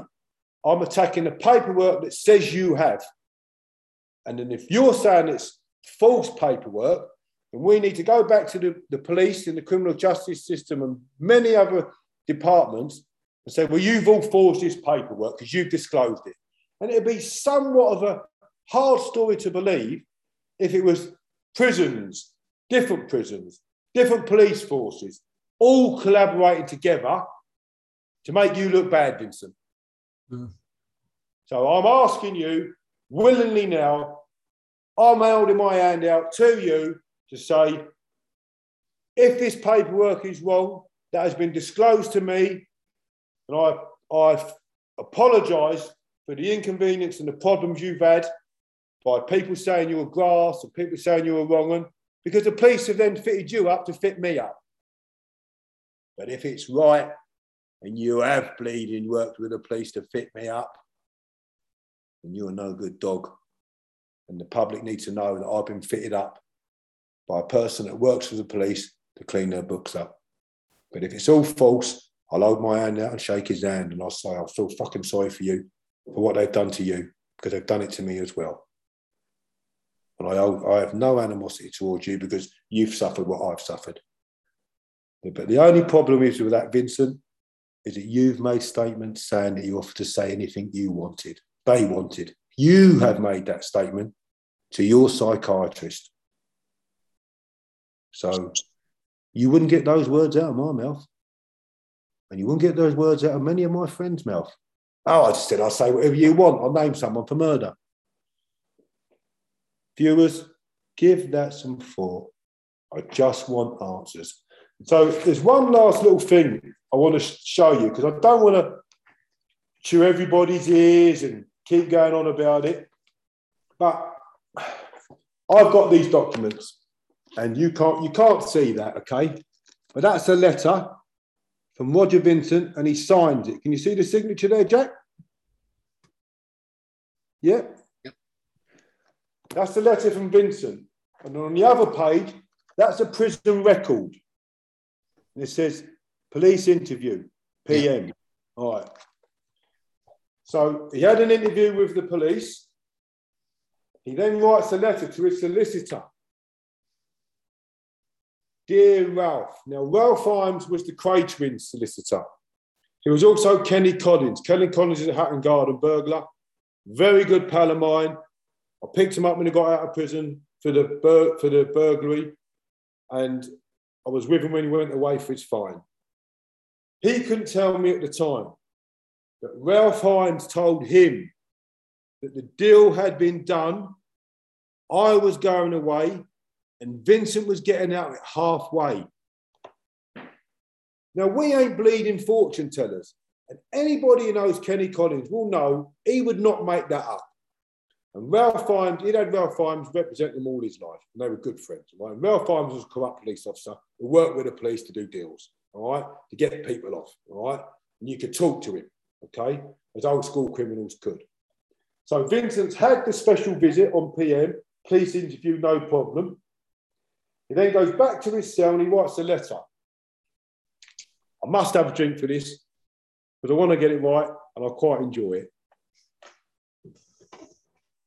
I'm probably being a little bit immature there, so I do apologise. It's fine, mate. It's fine. All right. So, dear Ralph, I've got glasses. I'm getting old now, folks. He says, Dear Ralph, I've heard that the prosecution and my co solicitor is going to ask for the case, the trial, to be to be postponed to uh, I can't count the glasses on. Trial to be put back when we're in court on the 13th of November. And he's put this in writing. For all those who want to see this, buy the book, fitted up and fighting back. I don't make no money from it. I donate the money to charity that, that is left over it. Amazon take, I think I get 11 pence or something a book, and I donate 35 pence to four charities. So it costs me £1.70 every time a book sold that I give to charity. So I'm not making, I don't, it cost me money this book, but it's worth it because it gets the evidence out there. So Vincent says, You must not, and he's done not in capitals and underlined it. You must not let this happen. Ralph, I've been in the longest, and we were prepared for trial on the 13th of November. If the judge lets it get put back, the new trial date won't be until after Christmas. And I'm not, what do you say? And and this must not happen at all. Costs, at all costs. See if you can sort something out so I do not, so this does not happen. Again, he's put it in capitals. I want the trial on the 13th of November. I don't want to come back up here because again, he was being kept in other prisons, moved around other prisons when he was having police visits, Bullingdon, Winson Green, and other prisons. Okay, this must not happen. I want the trial on the 13th of November. I don't want it to come back up here for another seven to eight weeks, just because the prosecution and my co-defendant solicitor would like it to be put back. Make sure this does not happen. Thanks, Ralph. Yours sincerely, Roger Vincent. P.S. I don't want the case adjourned. Well, I just changed solicitors at that point and I've just been made exceptional risk. Vincent's writing to his solicitor after a special visit with the police on Freeze Landing in Winson Green, where they told him, I've just heard from the police that my case is going to be put back. Isn't it the solicitor that's meant to tell you that? Mm. Surely. And how about going to work with me and say, well, hold on a minute, there's evidence in the case that I know about that can help you. But he never, he never came forward and give me answers to evidence that he was in, involved in that implicated me. That he could have come forward and said, no, actually, that ain't correct. This actually happened. And I was sitting in the dock, I can't go into it in minute, sitting in the dock thinking, well, fucking hell, where's all this come from? But let's just have a look at that. He's writing to his solicitor telling the child must not get put back because he's been in the longest. Stinks. And he's having police visits. So when he was in Winson Green, he was on D3 landing. And I'll never forget it. When he came down to the unit, as the trial was meant to start, but then I got it put back, night. He was kept on another spur. So when we was going to court, he was in the box next in a in a in the one of the cells opposite me, right? In you know the Cat box. And he says, Spackman's been around my house. He said, I'm getting out, but you ain't going nowhere. That's what he told my mum. And he said that in front of Screws and old Bill in the Cat A van. And you and I both know that will be recorded somewhere. And I want that. Mm. That Spackman's been round his house during the trial and told his mum that he's getting off, but I ain't. Now that came from his bloody mouth. And then he's writing letters saying, I'm getting out early. He's on the phone saying, I'm getting out early, as I've already said. And he predicted the day he's going to get out. Unbelievable. And I, I just don't think it's right. What do you, I mean, it's just, it don't sound right, does it? No, it, it oh. Well, Winson Green on D3's landing, he says to me that it was on a spur that was being done up. Well, that's unusual because you're not to be allowed near any works as a Cat A for escape classification reasons. Mm. Unless, of course, you're on a spur where they don't want people to be seen visiting you. You go down to the visits area, everybody knows it's the police coming to see you. You can say they're interviewing me about another crime. I sat there with my solicitor and said, fuck all. But not if you ain't got your solicitor with you and they're coming and have a chat with you. And that's another thing that's recorded in all the paperwork the amount of special visits and the police who are visiting him up and down the country. So that's all I've got to say, folks. Unless you want a few dancing lessons. no, that, that's that's been seriously eye opening. I mean, just you know, some of the things that you you've, you've said are. Uh, concerning. Uh, you know, I, I, I, I won't lie. Um, yeah, some of it, you know, to be fair, it, it sounds like it's come straight out of a King Craig Fairbrass movie. It's like it's a lot to take in. Funny you should say that because in the name of the Father, they were fitted up. And people turn around and say, Kevin, your case is phenomenal.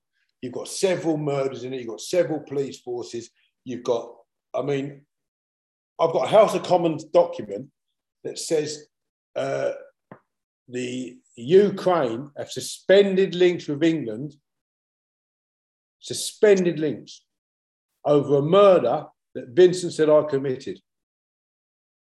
So my case goes to the very top of government. And I believe that I was treated accordingly as a result of what Vincent told them.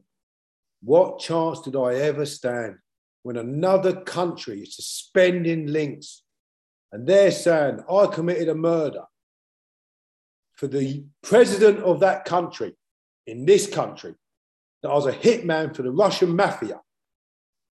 What fucking chance do you stand? None. And I swear and I apologise for swearing. It's not very decent of me and it makes me look a little bit uncouth. I think you're allowed to swear. well, you know, if I had a little bit more decorum about me this evening, I'd refer, refrain from that. But nonetheless, I just never stood a chance. Mm-hmm. And people are saying that my case is so like Rubin Hurricane Smith. I've watched that film and I thought, my God, I've been where he's been. I've seen the criminal justice system stonewall you, shut the door, shut the door, shut the door, shut the door, and lie. When they know there's evidence that undermines your case and you should never have been convicted. So my place would make an excellent film. And I've been in discussion with a number of filmmakers now for a little while. And I've got a number of people of, all, of certain channels out there looking at making something with me. But I'm just taking my time. I'm not rushing into anything. I've had plenty of offers over the time. I'm looking to do a documentary soon that's going to break down my case by an organisation, not Panorama, but a respected documentary maker who's going to take my case papers, go away, and come back with what his findings are, mm. what I present, or whatever he comes back in. I'm prepared to do that. Off you go. You tell me what your findings are. So I believe my case, and it isn't me being egotistical or putting my chest out, but it would astound people that what took place in the late 90s, right way through to the, the, the, the late 20s, was still taking place within the criminal justice system within this country, this green and pleasant land. We're meant to live and abide by the rules that are set in place we have a civilized society, not a corrupt one, where people who are paid to be in a position of power to uphold the law, not bend and manipulate it to suit their cause. And that's what a lot of people have to suffer right across the board, not just me. I'm not a single lamb here. There's many lambs in the criminal justice system that have been slaughtered, and I'm bloody one of them. Yeah, I, I'm I'm only now f- sort of finding out the severity of how some people have been treated. You know, obviously working on the Mark Osborne case, and um, I spoke to uh, Andrew Morris a little while ago, um, who spent 13 years on IPP, um, and that, which is a unjust punishment anyway. Um, you know, and I, I, know a few people that were on um, IPP um, and some that are still in that were sent on, you know, intermediate sentences for like six months on IPP and they're still in there 16 years later. Yeah, it's disgusting. It's disgusting and it's barbaric. Um, you know, my kids used to come up and see me, and my grandkids and my nephews and my nieces and that. And I say, Uncle Kevin, what are you doing in here? Well, Dad, what's going on? My kids knew because I was arrested by armed police you know, on two occasions at my house in relation to this murder. Um, on one occasion at this at the house, and one occasion at the court, I had a, a fight with some uh, rugby players in Newcastle, and uh, got nicked for bashing them up. Mind you, said they picked me up off my feet. My little legs were dangling. Right? So anyway, I got a nick for that. Went back to Newcastle, got arrested, and then got arrested by a gun. So my kids knew I'd been arrested for something serious. But I just say to him, "What you been?" They said, "What have you been arrested for? Why are you here?" I said, "Throwing stones at low-flying aeroplanes. Yeah. Because all the kids have tried that, haven't they? Mm. And then they thought, well, I better not throw any stones. But I could, you know, what do you tell people? What have you got to say? You've got to make light, light heart of it best you can. And um, I think that's how I got through the sentence, but I'm probably waffling a little bit now. No, it's it's it's good. It's good. One of the reasons I like to do this live and why I like to do it unscripted. There are a lot of these things that are scripted. I like to do it live, unscripted, and and, and on camera because you get the truth, um, and you get the raw honesty, um, and that's what's needed. Um, you know, you can hear the passion in your voice, but you can also hear the pain, you know, and, and the, the humor that you use to uh, to try and hide some of that.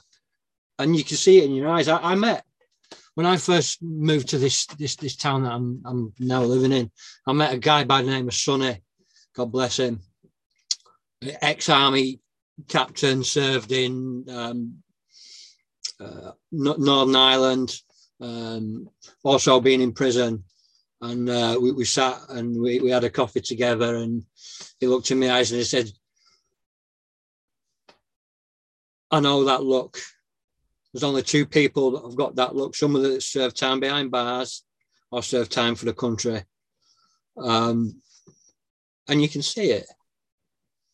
Um, you, you you can hear it in your voice, and you know, no matter you know, I hope you might don't mind me saying, but you, you know, you hide some of that pain in your humour, and I, I can understand that.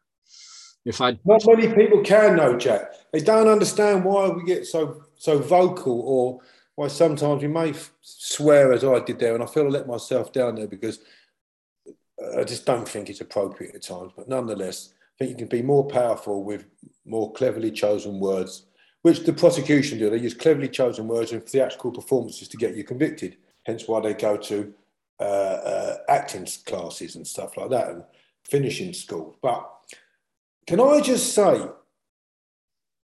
I want to make an apology to Vincent's mother for the pain that she has suffered as a result, or may have suffered, through people asking questions about my conviction and so what I say about what her son has reportedly have done and said, and what he's made statements to have said. So, Mrs. Vincent, I don't mean to cause you any inconvenience or or emotional harm. And I apologize to you if my actions are causing you that. But can you imagine what my family have been through? For those 20 odd years. And your son had seven years to come forward when he was three, when he was released from court, to answer my questions, to come forward and help me. We were charged with murder. If he says he's innocent and I am innocent, then he should surely have wanted to help me. Your son never came forward once. Never sent any communication through anybody that might know me, because I don't know Vincent. And none of my, I don't, I don't, you know, I have no contact with him or any of his associates. But your son never came forward, Mrs. Vincent. And he never came to me and say, Kevin, those documents are, are false. They've been fabricated. They're wrong. They're forgeries. And I want to work with your solicitor to say that the police have fitted you up. And he hasn't done that, Mrs. Vincent. And I do apologise for you because you're a mother of a son and you love your son. And you don't want to see any your son's name being tarnished or people saying things about him. But what am I meant to do, Mrs. Vincent? And I'm not doing it to cause you any harm or, or your son any harm. I just want answers. And I offer that olive branch out to your son to come forward. And if he wants to make a statement to say the police have fabricated those documents, then please, I would welcome that. And I would stand up and say that come forward and all these documents are lies and the police have fabricated all of them. And then we can work together to overturn my conviction because he hasn't done that. He hasn't come forward once. So again, I apologise for you for what you've had to endure.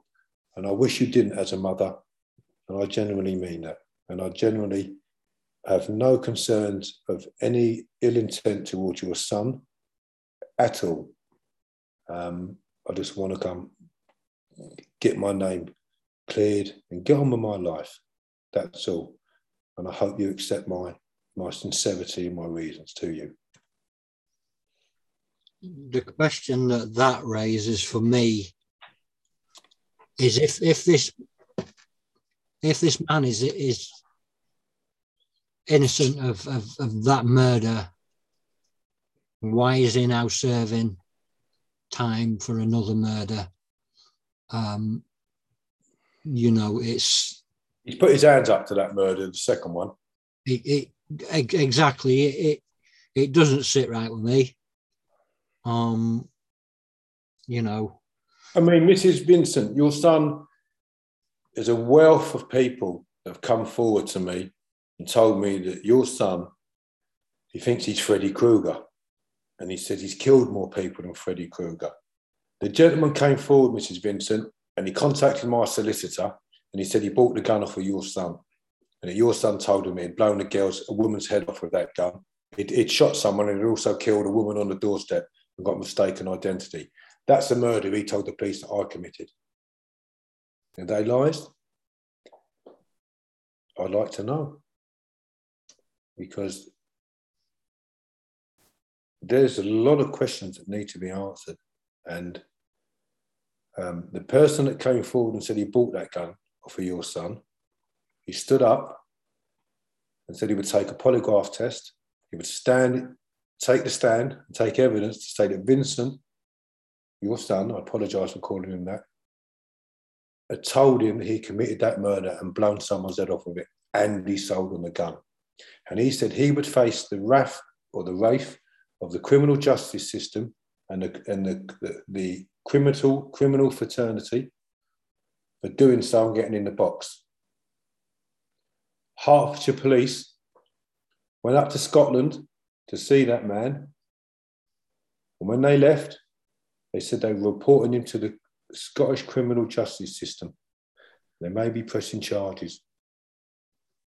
I don't know that man. I've never met that man. And what he had to say to the police confirmed facts that he knew of the murder and other stuff. And it's stuff like that, Mrs. Vincent, that have been withheld from me and come out years later. And so much more. And I just want answers to it. I don't want anything else. And I'm asking you to please give that some consideration as a mother and take my word for it that I'm not here to just cause your son any problems. I just want assistance in relation to the material that says he has worked with the police and redirected an investigation in my name. That's all I want. So I can't say no more than that, can I? Oh, wow. Um, what an interview. I, I want to thank you for being so open and and honest. Um, it's I, I have got to admit, I that's you know I'm going to have to sit back and watch this interview again and sort of digest some of the stuff that you've said because it's like walking into a bus full on. Um, it's raised a lot of questions for me. It's raised a lot of questions in regards to unsaved convictions. Um, it's raised a lot of questions uh, for the whole uh, JENGbA uh, uh, joint enterprise. Joint enterprise, guilty by association. Well, I was joint enterprise with Vincent. We were charged by joint enterprise. So if he wasn't at the scene, I wasn't at the scene. So he was apparently by the Crown, said he was there to identify Magill so I could kill him. Well, what happened? How come he was acquitted? Because if he hmm. weren't there, I weren't there. What the bloody hell's going on? You can't chop and change evidence to suit yourself. It's ridiculous. Yeah. And, and, and the joint enterprise ruling is disgraceful, and so is disclosure in this country. You have in um, Spain, for instance, there's no there's no um, PII. It's all whatever someone says about you, get to see. But the the, the non-disclosure part of the criminal justice system allows the police, as they did with Gareth Peirce in the Guildford Four, where they found the letter by the tramp who said that he was sitting with them the night of the bombing. And that was placed in the files and said, not for disclosure to the defence. Yeah. Stuff like that that sends men to prison for many years. Is that what our country's foundations are built on? Corruptness. Are we, are we such a nation where we're sending people to prison, for some of them for the rest of their life, taking them away from their children? My children were five and seven when I come away, and they were grown men with children when I came home. I've missed a chunk of my life that I have no understanding of. I came home from prison, I didn't know about Bluetooth, sat navs, memorable information, passwords, all this bleeding palaver. It was like a new language to me. Different coloured bins for different coloured food, you know, different foods or plastic. It was bizarre. I've missed that transformation of mobile phones and technology and computers and I came home and thought, cool, I'm on fucking planet Pluto. Was pretty happy to be home and I loved it. But it's not right. Not right at all. It's, it's not. It's not. And it's, it's if anything, it's, it's you, you know, um, I'm in possession of, um, of, of, of some documents um, about uh, Mark William Osborne, um, you know, who's serving a, uh, 30 years, um, minimum of 30 year sentence for a murder he vehemently dies, he, denies that he he committed. Um, and, you know, like you convicted on um, unsafe testimony, convicted on the testimony of a, a non grass, um, you know, somebody with multiple identities. Um, and people people in the, people in the public domain don't really know what goes on no. out there with deals that are done. I've got friends such as Peter O'Toole. He's a miscarriage of justice. He was named by his co-defendant who apparently committed the murders, and he put Peter in for the murders, and he walked. Peter's doing 33 years. He come away a young lad. He's a he's a happiest go lucky fella you could meet. Don't mean you know I'm always happy. That's why I got on so well with him. He's only just come off the book 20 years in the prison system to a BCAT. It's wrong. And if any of you out there can any way lend a hand in any shape or form, just by lending your support to someone who's in a terrible predicament, then I suggest please do that because you're doing a very good deed. There's a lot of people in the belly of the beast mm. and they can't get out and they turn to drugs or heroin. I haven't got the strength to get them through it. And the, our criminal justice system is very draconian get in prison, stay there, and you ain't going home.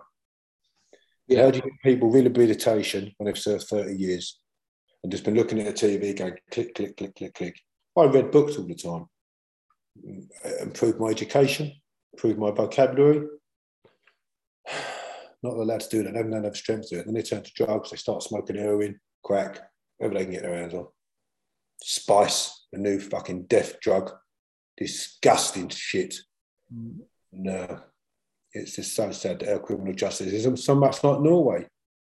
We've got the best economy in the world for quality of life and less crime rate because they forgive and they work out why the person did that. And it's the way that they treat you in there as well. You know, I've watched documentaries on it where you know they they greet you. You know, when you first go in with a shake of the hand, they they they treat you like a person. They you know, um, the British prison system isn't about justice, it's about punishment. It's not about wanting to rehabilitate people, it's about putting a number on heads. Um, you know, and to get out, what you need to get out, uh, you, you, need a postcode, don't you, to get out, and you know, for the smaller crimes, that's that's about it.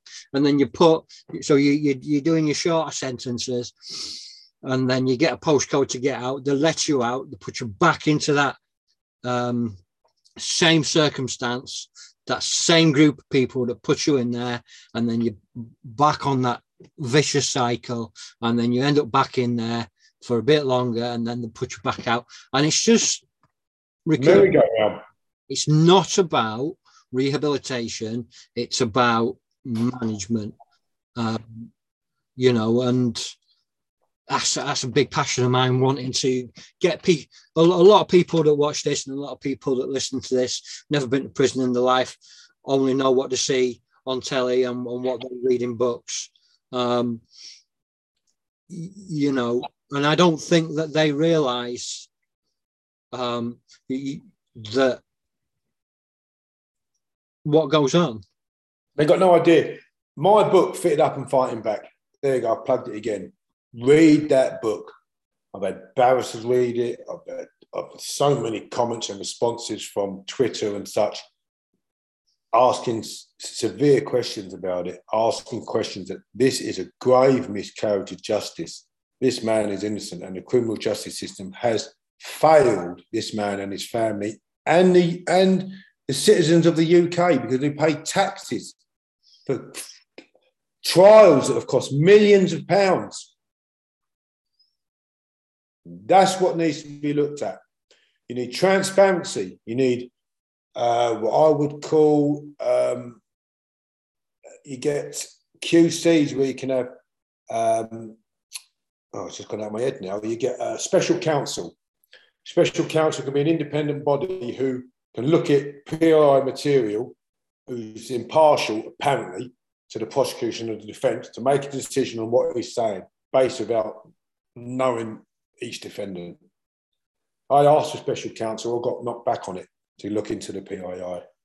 Um, but like I say, the BBC have said that police officers have told them that Spackman was due, present during public community hearings in front of the judge in the judge's chambers where sensitive material was put before the judge. And you've got these police officers saying they were statements that were written out by Spackman, and he had to think carefully about how he worded them. There again, I've said it again. And if you've got police officers telling the BBC that, and the BBC then tell me, surely I deserve answers. Have they just conjured this up and by wigging out like some fella called Kevin Lane is doing a big lump in prison? They've come forward because they've got concerns about it. I don't, they don't know me nothing. I don't know them. That should give people something to think about. So I would say this question people in the criminal justice system and don't accept everything as gospel when the agencies within the criminal justice system say you're guilty. Because believe me, you ain't. There's a lot of people who aren't. And I, I, I think I've pretty much said it there about boring everybody. Unless you want to know about something, let's talk about um, I'm a great lover. Let's talk about something like, I don't know. I know. I've made up a little bit since I come home. I've had a few years to uh, get a bit of energy back. I look a bit younger than I am. I've got a beautiful girlfriend now. I'm very happy. But before, I've um, I led a little bit of life like a young man when I first came home for a little while. I understand that. And uh, but it's a it's it's a wasted uh, exercise that you're young, you're a, a, a, a man who's seen a lot of life, although you've been away for a while. But um, I'm just being a little light-hearted now. I haven't really got much more to say. I'm sort of like just joking around, but again, you can see that's the person I am. Yeah, I mean, what what you said about the, you know, the the, the missus, I, I think, you know, certainly for me, um, meet meeting my my wife was the big turning point because it, you know, I I I was at a, a, food bank. I was homeless at a food bank, um, getting a coffee on a coffee morning, and she was serving. Um, and she she didn't listen to the people that said don't don't take no notice of him. He's, he's, he's a bit of a dickhead. And, and you know, she took me for something to eat and, you know, she's a person. How mad is that? Jack, sorry to I apologise. Finish. I apologise. But you, you, know, and it's um, it, it, you know, she she she oft, often says she saw the man that's sitting before you now, and not the eight stone guy that everybody else saw, not the criminal that everybody else saw, not the dirty little junkie that everybody else saw. She saw the man that is sitting in front of you now. She saw the creative guy that had a, a, a book or two or three or four in him. She saw the, the the, the loving guy that just wanted to be a you, you know be, be a father and, and be a family man. She you know you have to have that ability to look past the person that's standing in front of you as a homeless man. If I have around, I have a hub, and once a week I distribute food to the homeless, and it's my hub. And I go out, whether it be in London, Camden, whatever. I go out every single week and I give food away, and toiletries and whatever else people need. And I do that on my own back with my partner and whoever else wants to help. And I see people like you, Jack, who'd once been there. I look at them. Do you know what? I'll say this, and if the CEO Randy finds out, he's going to crucify me it costs me to do that because I'm forever buying them tobacco or I won't buy them beer, but I'll give them food.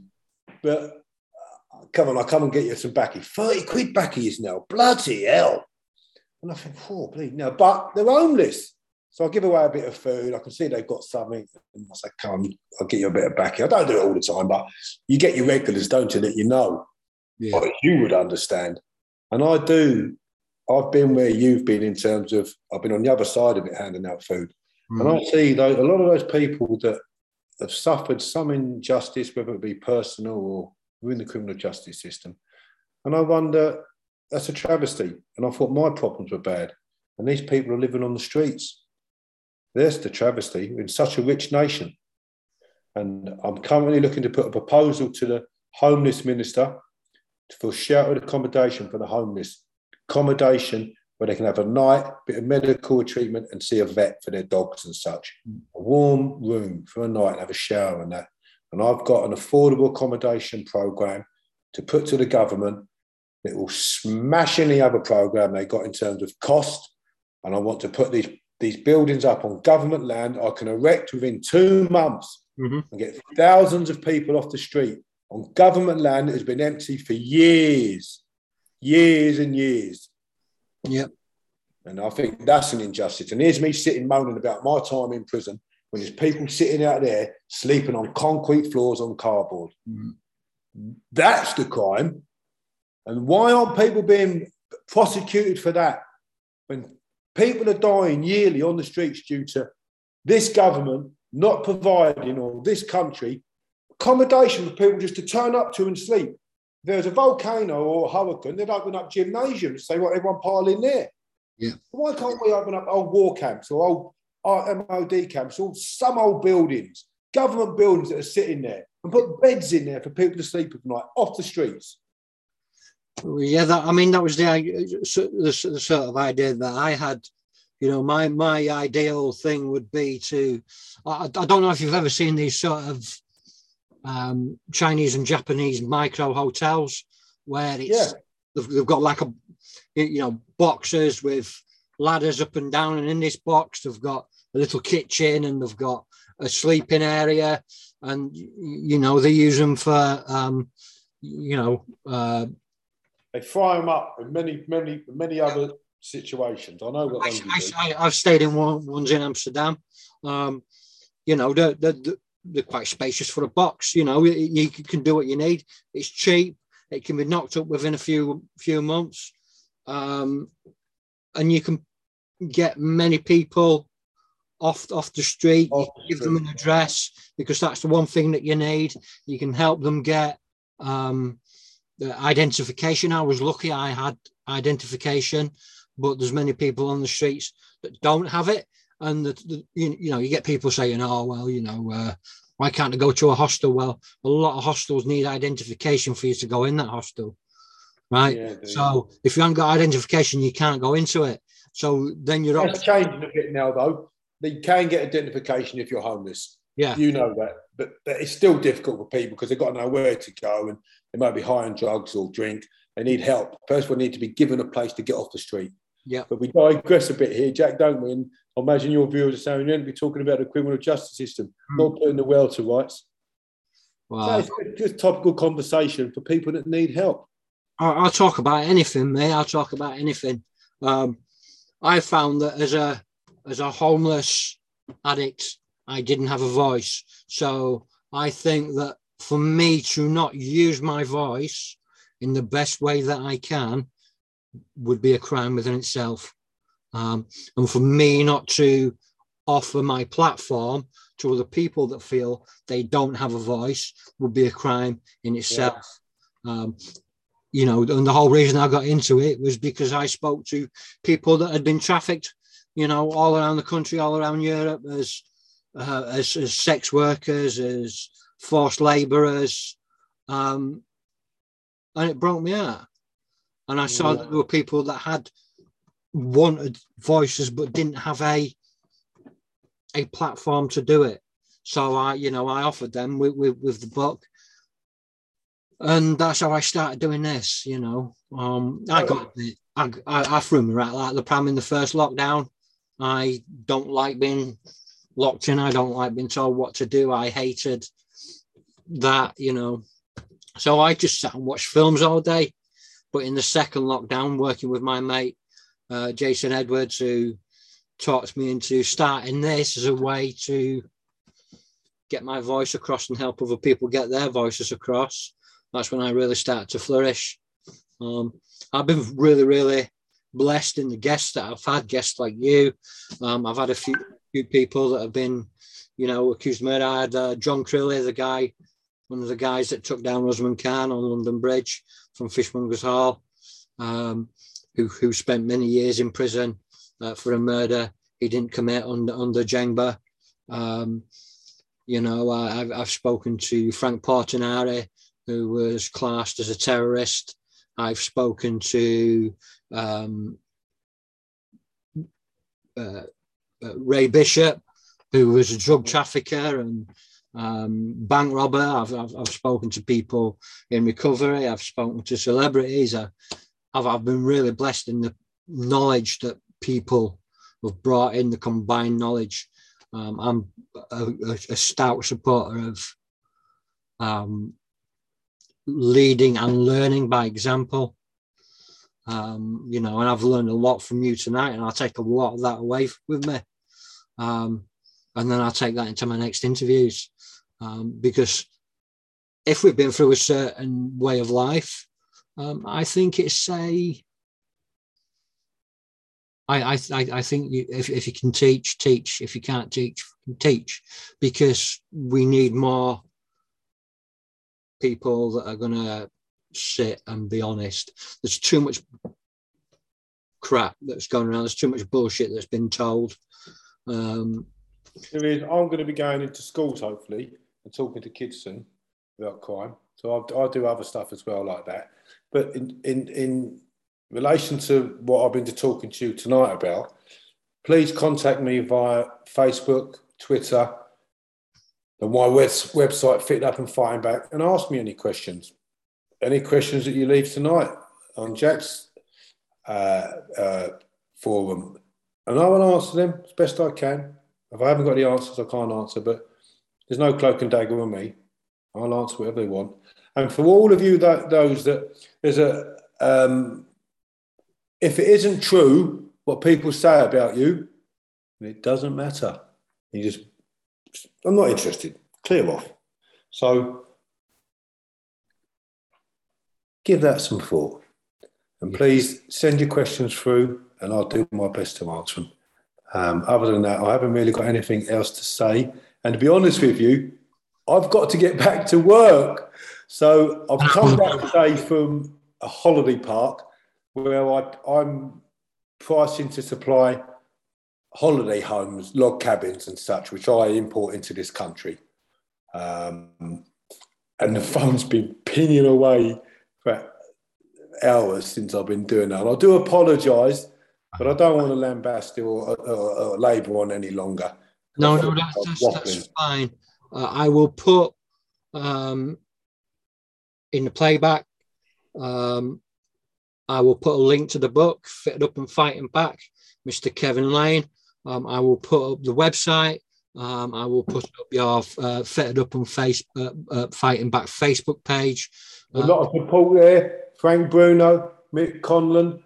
There's loads of supports from various celebrities in the back of the book um, that people would like to see and read about. Sorry to cut across you there. That, no, that, that's cool. I'm going to end it there, guys. Um, fitted up and fighting back.